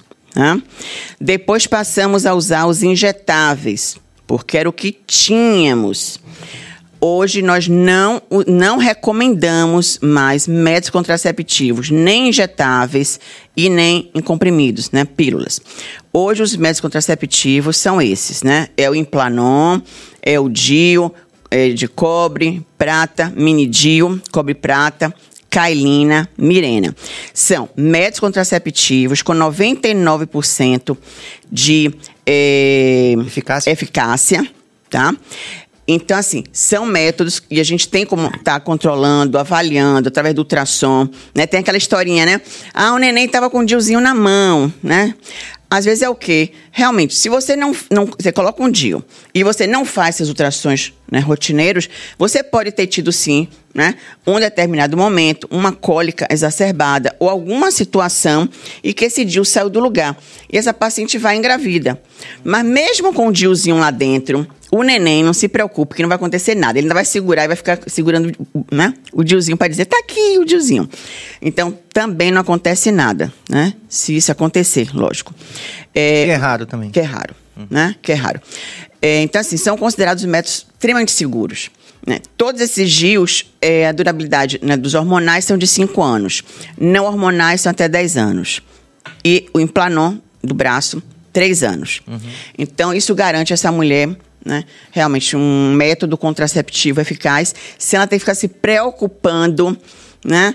De tomar, será que eu usei, se eu tomei uhum. o remédio hoje, não tomei, eu tomei a injeção, não tomei. Uhum. Então, é muito indicado. Seriam, seriam é, janelas aí para falhas no processo, né? Bem mais do que no caso. Claro. É, por exemplo, não existe mais você indicar para uma jovem, né, uma adolescente, que já iniciou sua vida sexual, pílula você acha, você tem certeza que essa jovem vai usar aquela pílulazinha todo dia, no mesmo horário? Se alguma usar, me diga. Porque não usa. E é por isso que nós temos tantas jovens né, com gravidez indesejada. Né? Eu até outro dia contei aqui uhum. para Maiara. Para Maiara é, de um caso de uma jovem de 15 anos, né, que foi com o pai, o pai divorciado, então foi o pai que levou essa menina, na verdade, para ver as mamas, porque estavam muito dolorosas. E aí ele foi me contar. Ele disse: Ó, oh, doutora, ela acabou de fazer um aborto. É, a gente teve que levar, porque ela engravidou e foi fazer um, né, um aborto curetagem. Realmente a mama estava dolorosa porque a mama estava ainda estágio, como se estivesse Sim. Né, uma gestação. E aí eu falei: não está usando nada? Não. E aí eu fui orientar, então essa jovem né, fui colocar realmente um Kailina. Né? Então, assim, é, ninguém quer né, que suas filhas engravidem. Mas também as mães não estão preocupadas em levar suas filhas para o ginecologista para conversar sobre esse assunto. Pronto, então tem que fazer uma pergunta aqui, talvez a última mais aqui, que tenho certeza que vai ser polêmica. E como é que é que deve ser a orientação do, do, do, do governo, do Estado, independente de ideologia, em relação à questão do aborto? Na sua opinião, profissional? Eu acho que o aborto, quando, né, realmente, né, nesses casos, né? Sim. É, estupro, é, ou realmente uma jovem, né, que né, foi por alguma razão foi levada realmente né, a ter um ato sexual contra né, sua vontade, contra sua vontade, ou às vezes enganada. Né? Tem aqueles favores, não tem? Sim, tem. É, infelizmente, em cidade interior tem muito favor, né? Sei lá, eu te dou... Você quer essa guitarra, hum. né? Eu te dou a guitarra, né? Quero uma, você quer uma boneca, eu te dou a boneca. Em compensação, eu vou brincar com você. Ok. Né? Então, eu acho que todo... Inclusive, aconteceu com a garota... Inclusive, filha da minha é, um funcionário que eu tive lá na Praia do Forte, hum. tá? E tive um apartamento lá. E a filha dessa foi exatamente, né? Foi molestada por um homem e ela tinha quase tinha menstruado uns meses antes. 13 aninhos. Meu Deus. Engravidou. Né? É, não conseguiu, né? fazer o aborto. Por quê? Porque, primeiro que ela não sabia que estava grávida. Entendeu? Ou seja, a criança engravidou, né? Não sabia que estava grávida, certo? Ah, não vinha menstruação, não vinha menstruação. Então, a mãe foi que depois viu realmente que a menina estava mudando. Né? Sim. E aí foi ver. visuais, né? É, aí quando ela realmente caiu em si, né? Que a menina estava grávida, é, não tinha mais, a criança já estava formada, não tinha mais como fazer um aborto. Então hoje realmente a mãe cuida dessa criança, né? Que inclusive o nome era, ela botou o nome de Wesley. Essa criança. Então, na verdade, né, hoje a criança né, é da mãe. Né, quer dizer, sim, é da criança. A criança é uma e criança. todas aquelas consequências sociais que a gente sabe. Toda. De, de, de, então, seja. De... É. E até uma certa perpetuação né, de um ciclo histórico, né? De, de, algumas, de alguma, digamos, das populações mais periféricas uhum. do nosso uhum. país. É. Então, assim, eu acho que o aborto ele deveria ser legalizado, mas nesse sentido. Não é para qualquer caso. Okay. Né? Então, tem casos, sim. O que deveria ser feito sempre é a prevenção. Então, é realmente os métodos contraceptivos. É, e outra coisa, que aí eu vou e volto. Dr. Simar Coutinho tinha uma visão fantástica. Quando ele dizia que todos os homens, de, de, depois que tivessem né, um filho, dois, deveriam fazer a vasectomia. Então, é, lembre que para os homens é muito mais fácil né, a cirurgia né, uma vasectomia, não vão perder né, a ereção, não vai acontecer nada. Ele apenas. Tem esses mitos aí também que é. atrapalham. Então, é, se os homens né, tivessem consciência e fizessem a vasectomia, é, nós realmente nos livraríamos de tantas mulheres com tantas crianças, sim. tantos filhos na rua. Sim. Né? Então, assim.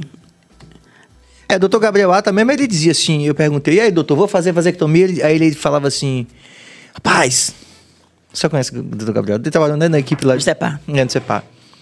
Olha, chegam vários homens maduros como você aqui e eu, eu vou falar a verdade para você, viu? Ó, depois você conhece uma cabrita aí que é... Rapaz, ele é muito engraçado. Tô mandando deixar aqui um salve aqui pra ele, uma figura. Imagina, a cabeça tá lá, tá rindo.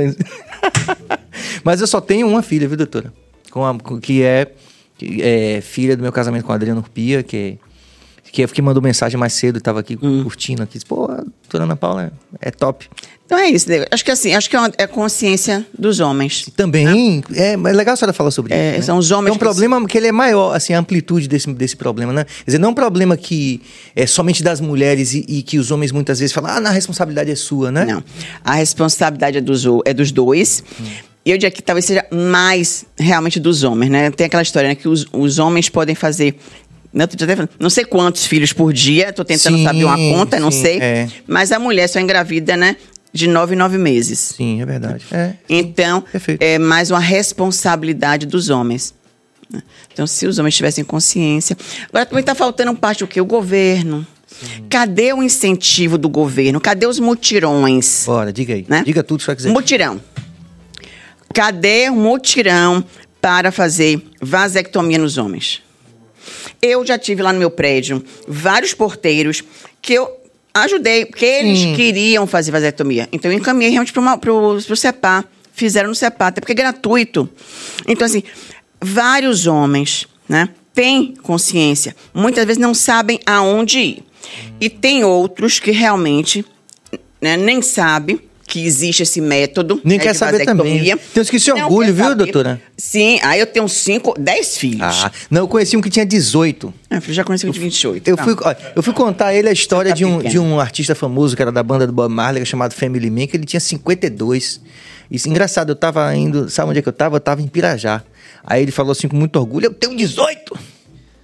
Tá vendo? Falei, rapaz. Não, mas Bob Marley mesmo, ele só teve uma filha, né? É, Bob até Com- que teve pouca, É, poucos, né? Com, da, pra, com- da turma dele. É, com Sônia, Sônia Brasil. Eu fui. Eu fiz terapia, eh, um curso, né? Sim. De Rolfing, né? E de. Tera, é, como é que é? Ai, meu Deus. É uma terapia de Peter Levine para dores, para traumas, né? Que ela ministrou eh, juntamente com outra profissional, falando sobre traumas, né? Então, assim, através do Rolfing, das massagens, eh, que mexe exatamente com todas essas fáscias musculares, batom também incomodando, essas fáscias musculares, trata, né? Libera, né? É como se nós tivéssemos várias cascas, né? Uma cebola. né? Então, essa terapia, a gente vai, vai, vai libertando a gente, né? Então, tinha essa técnica, né? Que era... Não lembro agora. Lembro. E que era do Peter Levine. Ah, alguma coisa somatic, não lembro. Yes, this. Né? Som- é, somatic Hoje tá poliglota o nosso Bahia somatic Cast, galera. é, do Peter Levine. É, e né, o Rolfing, né? São duas técnicas. E Sônia, né, que foi casada com Bob Marley, é, ela foi uma das é, mestras né, que ministrou esse curso. O Bob, Ah. o Bob, comparativamente, não fez tanto filho não como o resto da turma, mas o povo gostava, aquele povo do reggae gostava de fazer filho, viu, doutora? A gente é exceção, cabeça só tem uma menina, Não, é isso. vai é, estar lutando agora por... verdade, é, os filhos, na verdade, são gerados geralmente em meios né, com menos instrução. Sim, sim, sim. Se a gente for observar ao nosso redor, né, a- eu vejo assim, pela minha filha, a maior parte é, dos das amigas são todas também filhas únicas, né? Filhas E eu únicas, soube que filhos na únicos. Itália também, acho que em uma ou duas gerações já não vai Também. ter mais tio, né? Não, é muito, é muito pouco. Nos Estados Inclusive, é um Unidos, todo mundo problema- só tem um ou dois filhos. Um problema geopolítico, porque com a imigração né, muçulmana, a gente está tendo uma taxa de natalidade das populações muçulmanas muito maiores nos países é, europeus, Daqui a e pouco- isso vai gerar um problema Sim. geopolítico, né? Os países vão se tornar é, muçulmanos. Ou- ou- E, na verdade, é uma que- tendência, né? Você sabe que é isso que eles querem, né? É, aí fica para um outro podcast, que é uma, uma história mais longa. Flávia Ramos diz qual a diferença do DIU de prata para o de cobre, doutora. Ó, o prata é um DIU mais novo, né? O- infelizmente, o DIU de cobre é aquele que ainda provoca cólicas, tanto que a gente usa pouquíssimo. É, digamos, é o nosso DIU mais antigo. Nós ainda temos, porque infelizmente tem pacientes que o usavam e que se deram bem e que não querem trocar. Né? Que É mais gente- caro de prata também?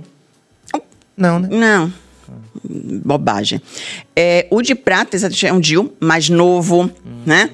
É, o perfil, o próprio né, perfilzinho dele é diferente, é mais fininho, mais delicado, é, com menos efeitos colaterais. Qual é o efeito colateral do DIU de cobre? É cólica e pode aumentar o fluxo menstrual. Por isso que não é um método, assim, como eu te falei, a gente só usa em pacientes que disseram, eu só uso esse. Então a gente mantém. Mas pacientes que estão chegando, né, é, a gente recomenda sempre. Se for não hormonal, é o mini DIU cobre prata, tá? Ah, tá. É bem pequenininho, bem fininho, né, e esse de prata. E se for é, com hormônio, né, é mais indicado Kailina do que o Mirena. Kailina tem pouquíssimos efeitos colaterais ou quase nada. O Kailina tem um pouco mais de efeitos colaterais, inclusive assim, pele oleosa, pode ter acne, nada também assim de outro mundo, né?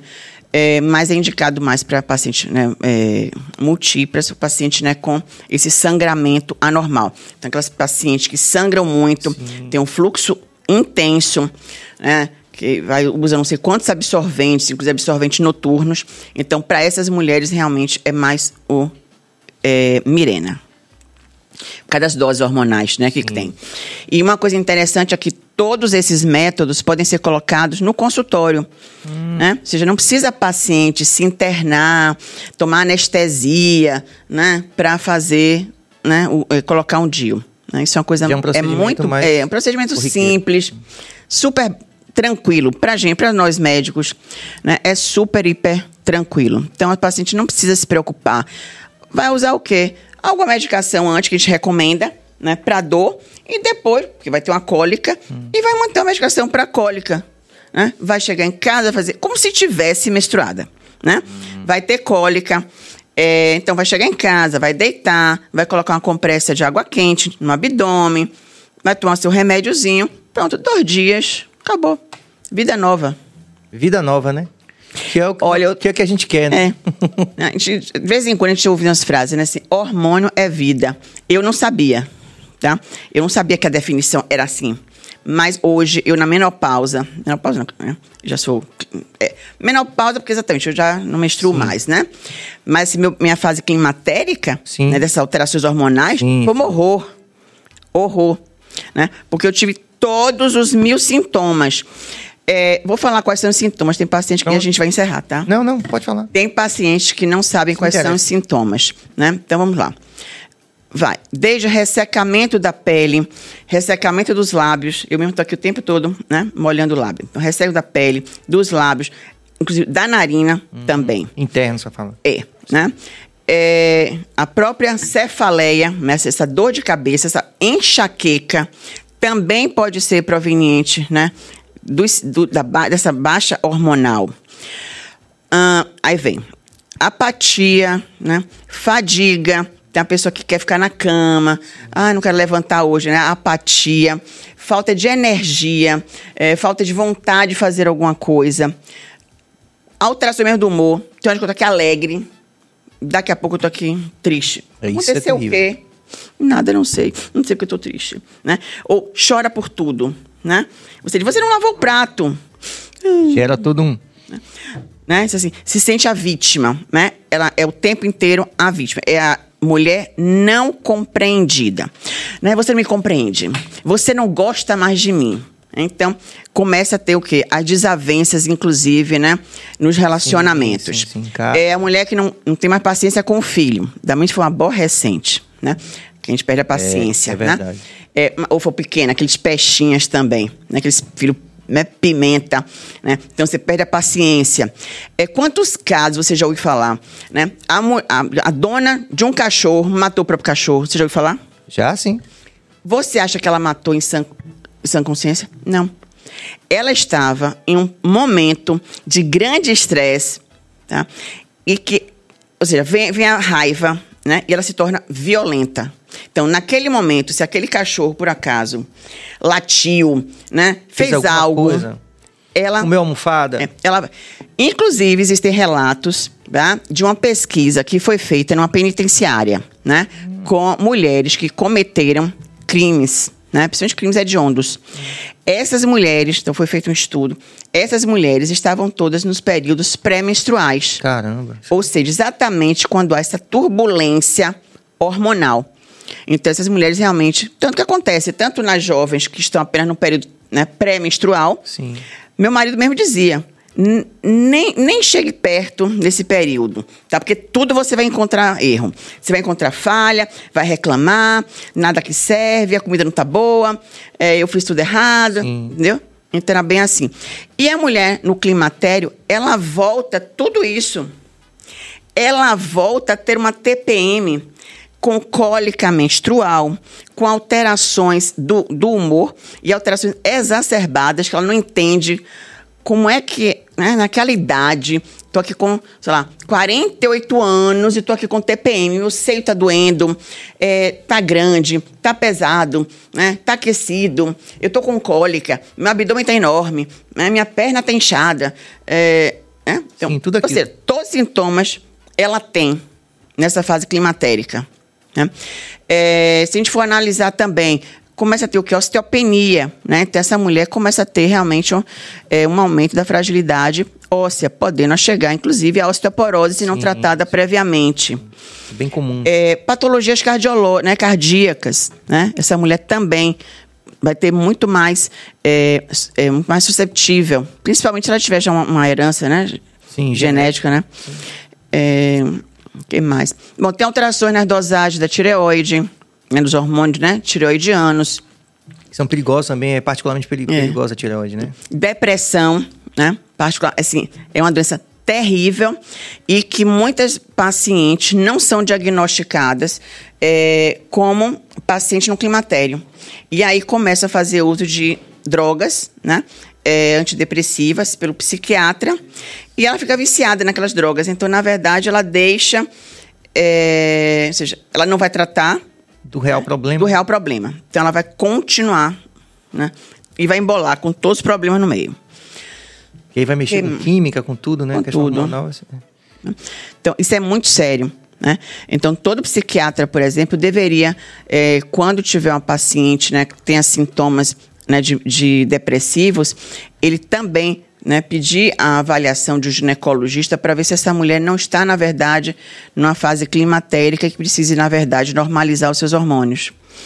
É, insônia, é né? Porque, né, né, Cabas? É incrível é, isso. É. Porque pode estar tá mascarando, né? Mascarando é. completamente 100%. o problema, né? É.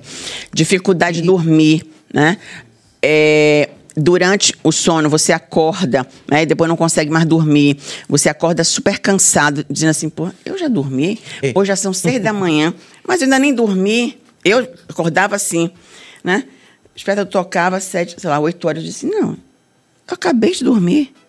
Como é que eu já estou acordando? Tá errado isso aqui. Né? Então, quantas vezes, né? Eu desliguei o despertador, não, eu vou dormir, não vou, não vou para aula, não vou, não vou para ginástica, eu quero dormir, eu preciso dormir, eu quero dormir, eu quero. Por quê? Porque minha noite foi tão ruim, né? Meu sono não foi um sono reparador e eu vou precisar de mais horas para tentar me recuperar, mas eu não vou me recuperar, você sabe disso, né? É que nem noite perdida depois de uma festa. Você pode chegar em casa e dormir você nunca vai recuperar aquela noite perdida. Né? Então é a mesma coisa. E imagine isso, né? Noite após noite. Tá? Então, isso vai impacto. Então, realmente, vai um envelhecimento celular mais rápido, né? Você começa a perder a memória. Então, você já não consegue mais ter realmente aquela fixação do que você aprende. Né? Então, sua, sua parte cognitiva, você pode ter, inclusive, dificuldade, às vezes, até, até para dirigir, até para trabalhar, trabalhar um maquinário, algo que você precise, você precisa né, de detalhes, você pode perder a cognição, porque você está tão exausta, né, tão exaurida, é, sua mente está tão é, nebulosa, digamos assim, você não consegue nem, nem ter clareza. Sabe aqueles momentos que você pergunta, a pessoa diz assim: você quer esse copo amarelo ou esse laranja? e você para assim, você não sabe como decidir, porque você não tem clareza, né? Você quer casar ou quer comprar bicicleta? Né?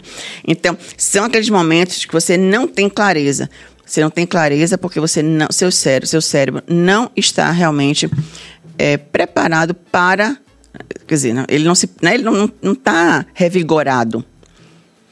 Então a gente não consegue absorver todas as informações, Chega no final do dia, você está exausta, né? quer dormir, está cansada, deita na cama e não dorme. Aí fica lá rodando a cama. Rola, rola, rola, rola, rola e não dorme. Aí você vê o dia amanhecer e começa tudo de novo. Então, olha, são tantos os sintomas de um climatério, né? É, são inúmeros. A gente não, a gente desconhecia isso. A fragilidade das unhas, fragilidade do sim, cabelo. Sim, sim. É... O que mais? Né? Próprio ressecamento do cabelo, queda de cabelo. Uma série de. Tem, tem muita coisa. De percepções. É. É, como é. calor, aquela coisa. Ah, assim, né? não, ah, esqueci do calor. Hoje mesmo eu cheguei aqui e falei assim, tá um quente aqui, coloca aqui, ó, fui eu que mandei colocar ali, ó. Tá em 16. Hum, tá vendo? E mesmo assim, pra mim tá quente, viu? É, né? Então, é um calor, né? Eu também tomei banho, lavei o cabelo, sequei o cabelo, comecei a ficar tão suada, tão suada, né? Falei, não é possível. Então, é isso, tá? É um calor que não passa. É, de noite, a gente fica com sudorese. Então, você, o ar-condicionado tá ligado. Aí você fica com calor você se descobre. Aí fica com frio. Aí você se, se cobre. Né? Então, assim, é, cobre, descobre, Como cobre, é que descobre. Assim? Aí acorda o quê? Rouca. Né? Aí vem o quê? A voz. A voz começa também a ficar mais grossa. Fica mais grave. Por quê? Porque você também está também ressecada. As cordas vocais ficam ressecadas porque você fica nessa noite, né? Frio, quente, frio, quente. Extremidades, né? Os pés podem ficar frios. Aí você coloca a meia. Aí daqui a pouco faz calor. Você tira a meia. Aí você não bota de novo a meia, né? Aí o pé fica frio. Ou seja, é uma novela, tá? É. Agora, mexicana. Mexicana. É. Eu assisti uma vez uma novela mexicana que era sobre tráfico de drogas. Tão interessante. É, mas vamos colocar o seguinte: novela mexicana. Homens também fazem parte dessa novela mexicana, Sim, tá? Sim, claro. Então, homens também podem ter sintomas da andropausa. Hum. Né? Aí então, acabas. É, andropausa. Homens também podem vir a precisar de terapias hormonais. E a gente está lutando para que a gente, como sociedade, entenda o, o impacto sobre as mulheres. Eu acho que com os homens a gente vai ter que fazer vários outros podcasts, viu, doutora? Porque para convencer os homens a a Você não vai dessa. Não. É, Você não vai, não. Vai demorar um Ó, pouquinho. Vamos rezar, é. vamos rezar bastante. Eu conheço, esse é o santo. É, eu preciso saber que. Ó, eu já te disse quais são meus santos. Mas Sim. quem são os seus santos? São vários. eu rezar tanto como eu rezo, tem que ser é, muito santo. Então acho bom, viu? É, meu sogro, viu? Só pô, vou terminar aqui. Não, tá? eu quero, eu quero não, saber. Não, não eu, eu quero perguntar. Eu quero saber da senhora o seguinte: a minha pergunta é: que dia a senhora volta aqui pra tá. gente continuar falando Ó, aqui. Meu sogro viu, faleceu com 97 anos de idade. Hum. Também é um homem super lúcido, super inteligente e tal. Hum. E é, algumas vezes ele foi lá na clínica, né? Às vezes ele precisava de um exame, alguma coisa. Aí ele chegava assim, que adorava a clínica, porque aquelas mulheres uhum. todas lindas, né? As recepcionistas, meninas, uhum. cada menina mais linda que Aí ele virava e dizia assim, ele sempre me chamava de doutora. Né? É, não é sempre é quando. Sim. É, doutora. Que área maravilhosa. Porque todas as mulheres têm dois peitos. Então você nunca vai deixar de ganhar dinheiro. Porque vai ter sempre dois peitos para examinar. Agora, se fosse homem, a senhora morrer de fome. É verdade. Verdade. É mesmo. É mesmo. Tá? É uma benção, né? Então, é. nós somos realmente mulheres abençoadas por Deus, né? É, mulheres corajosas, destemidas. Nós temos filho, né? Então, geramos filhos, amamentamos esses filhos, criamos esses filhos, educamos esses filhos. Aí vem um filho da mãe e leva nossas crianças embora, né? Se fosse menina, né? é com você, viu, Caba? É. Doutora Ana, uma gratidão mesmo, verdadeira, viu, por, esses, por essas duas horas e meia quase de um bate-papo que passou voando e que já deixou saudade pra gente fazer a parte B, viu? tá bom. Venha a qualquer hora dessa, tá bom? Tá certo. Obrigada. Deus lhe abençoe mais ainda. Agradeço em nome de toda a equipe aqui, que foi uma noite maravilhosa, de muito aprendizado, viu? Obrigada. Obrigado. Vamos rezar. Pra todos, eu vou Vamos rezar para os meus santos. Você reze os seus santos, viu? Tá bom. É isso aí, rapaziada. Pô, começando aqui a semana com chave de ouro aqui, né? Com essa brilhante participação da doutora Ana Paula. Agradecer a vocês todos que ficaram até agora e também que vão ver a qualquer tempo também esse bate-papo que é, sem dúvida, fundamental na construção dessa nossa cidadania tão necessária né, para o povo brasileiro. Obrigado a Walter Cabas, a Jorge Billy também que está acompanhando remotamente. Doutora Suane, a cada um de vocês, nossos apoiadores e patrocinadores, muito obrigado e até amanhã. Billy não está aqui para passar agenda, não sei se ele vai passar aí correndo, não sei. Pronto, doutora, fica mandando Eu... Se ela quiser. Bom, no meu recado é para todas as mulheres, né? Se cuidem, né? É, nós somos muito importantes. Importante para nós mesmas, importante para os nossos filhos, é, para os nossos pais, né? Então, normalmente somos nós que né, temos essa responsabilidade mas principalmente com nós mesmas. Então, se cuidem.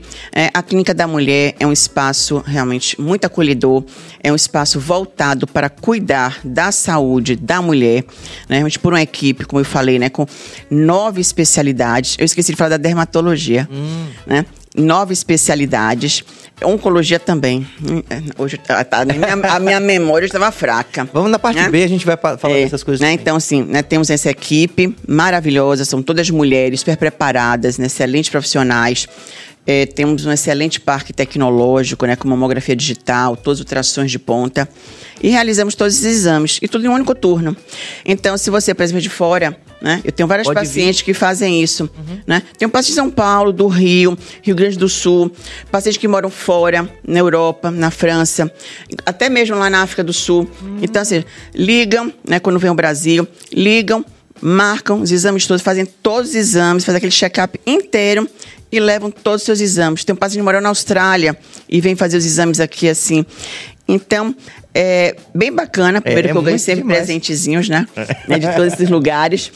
E a gente pode, né, ajudar a todas as pessoas. E a teleconsulta, gente, também, né? Lógico, sempre para é, apenas esclarecimentos, né? Soluções assim, mais rápidas. É, mas o essencial mesmo é a consulta, né? Presencial. E é isso, gratidão, né? E vamos rezar. É isso, rapaziada. Rezando, a gente informa que amanhã a gente vai ter Luciano Calazans. Vai ser uma noite de muita música. Já tem baixo aqui pra ele tocar, já tem tudo. Então a gente se vê amanhã às 19 horas. Muita paz e muita luz. E até amanhã.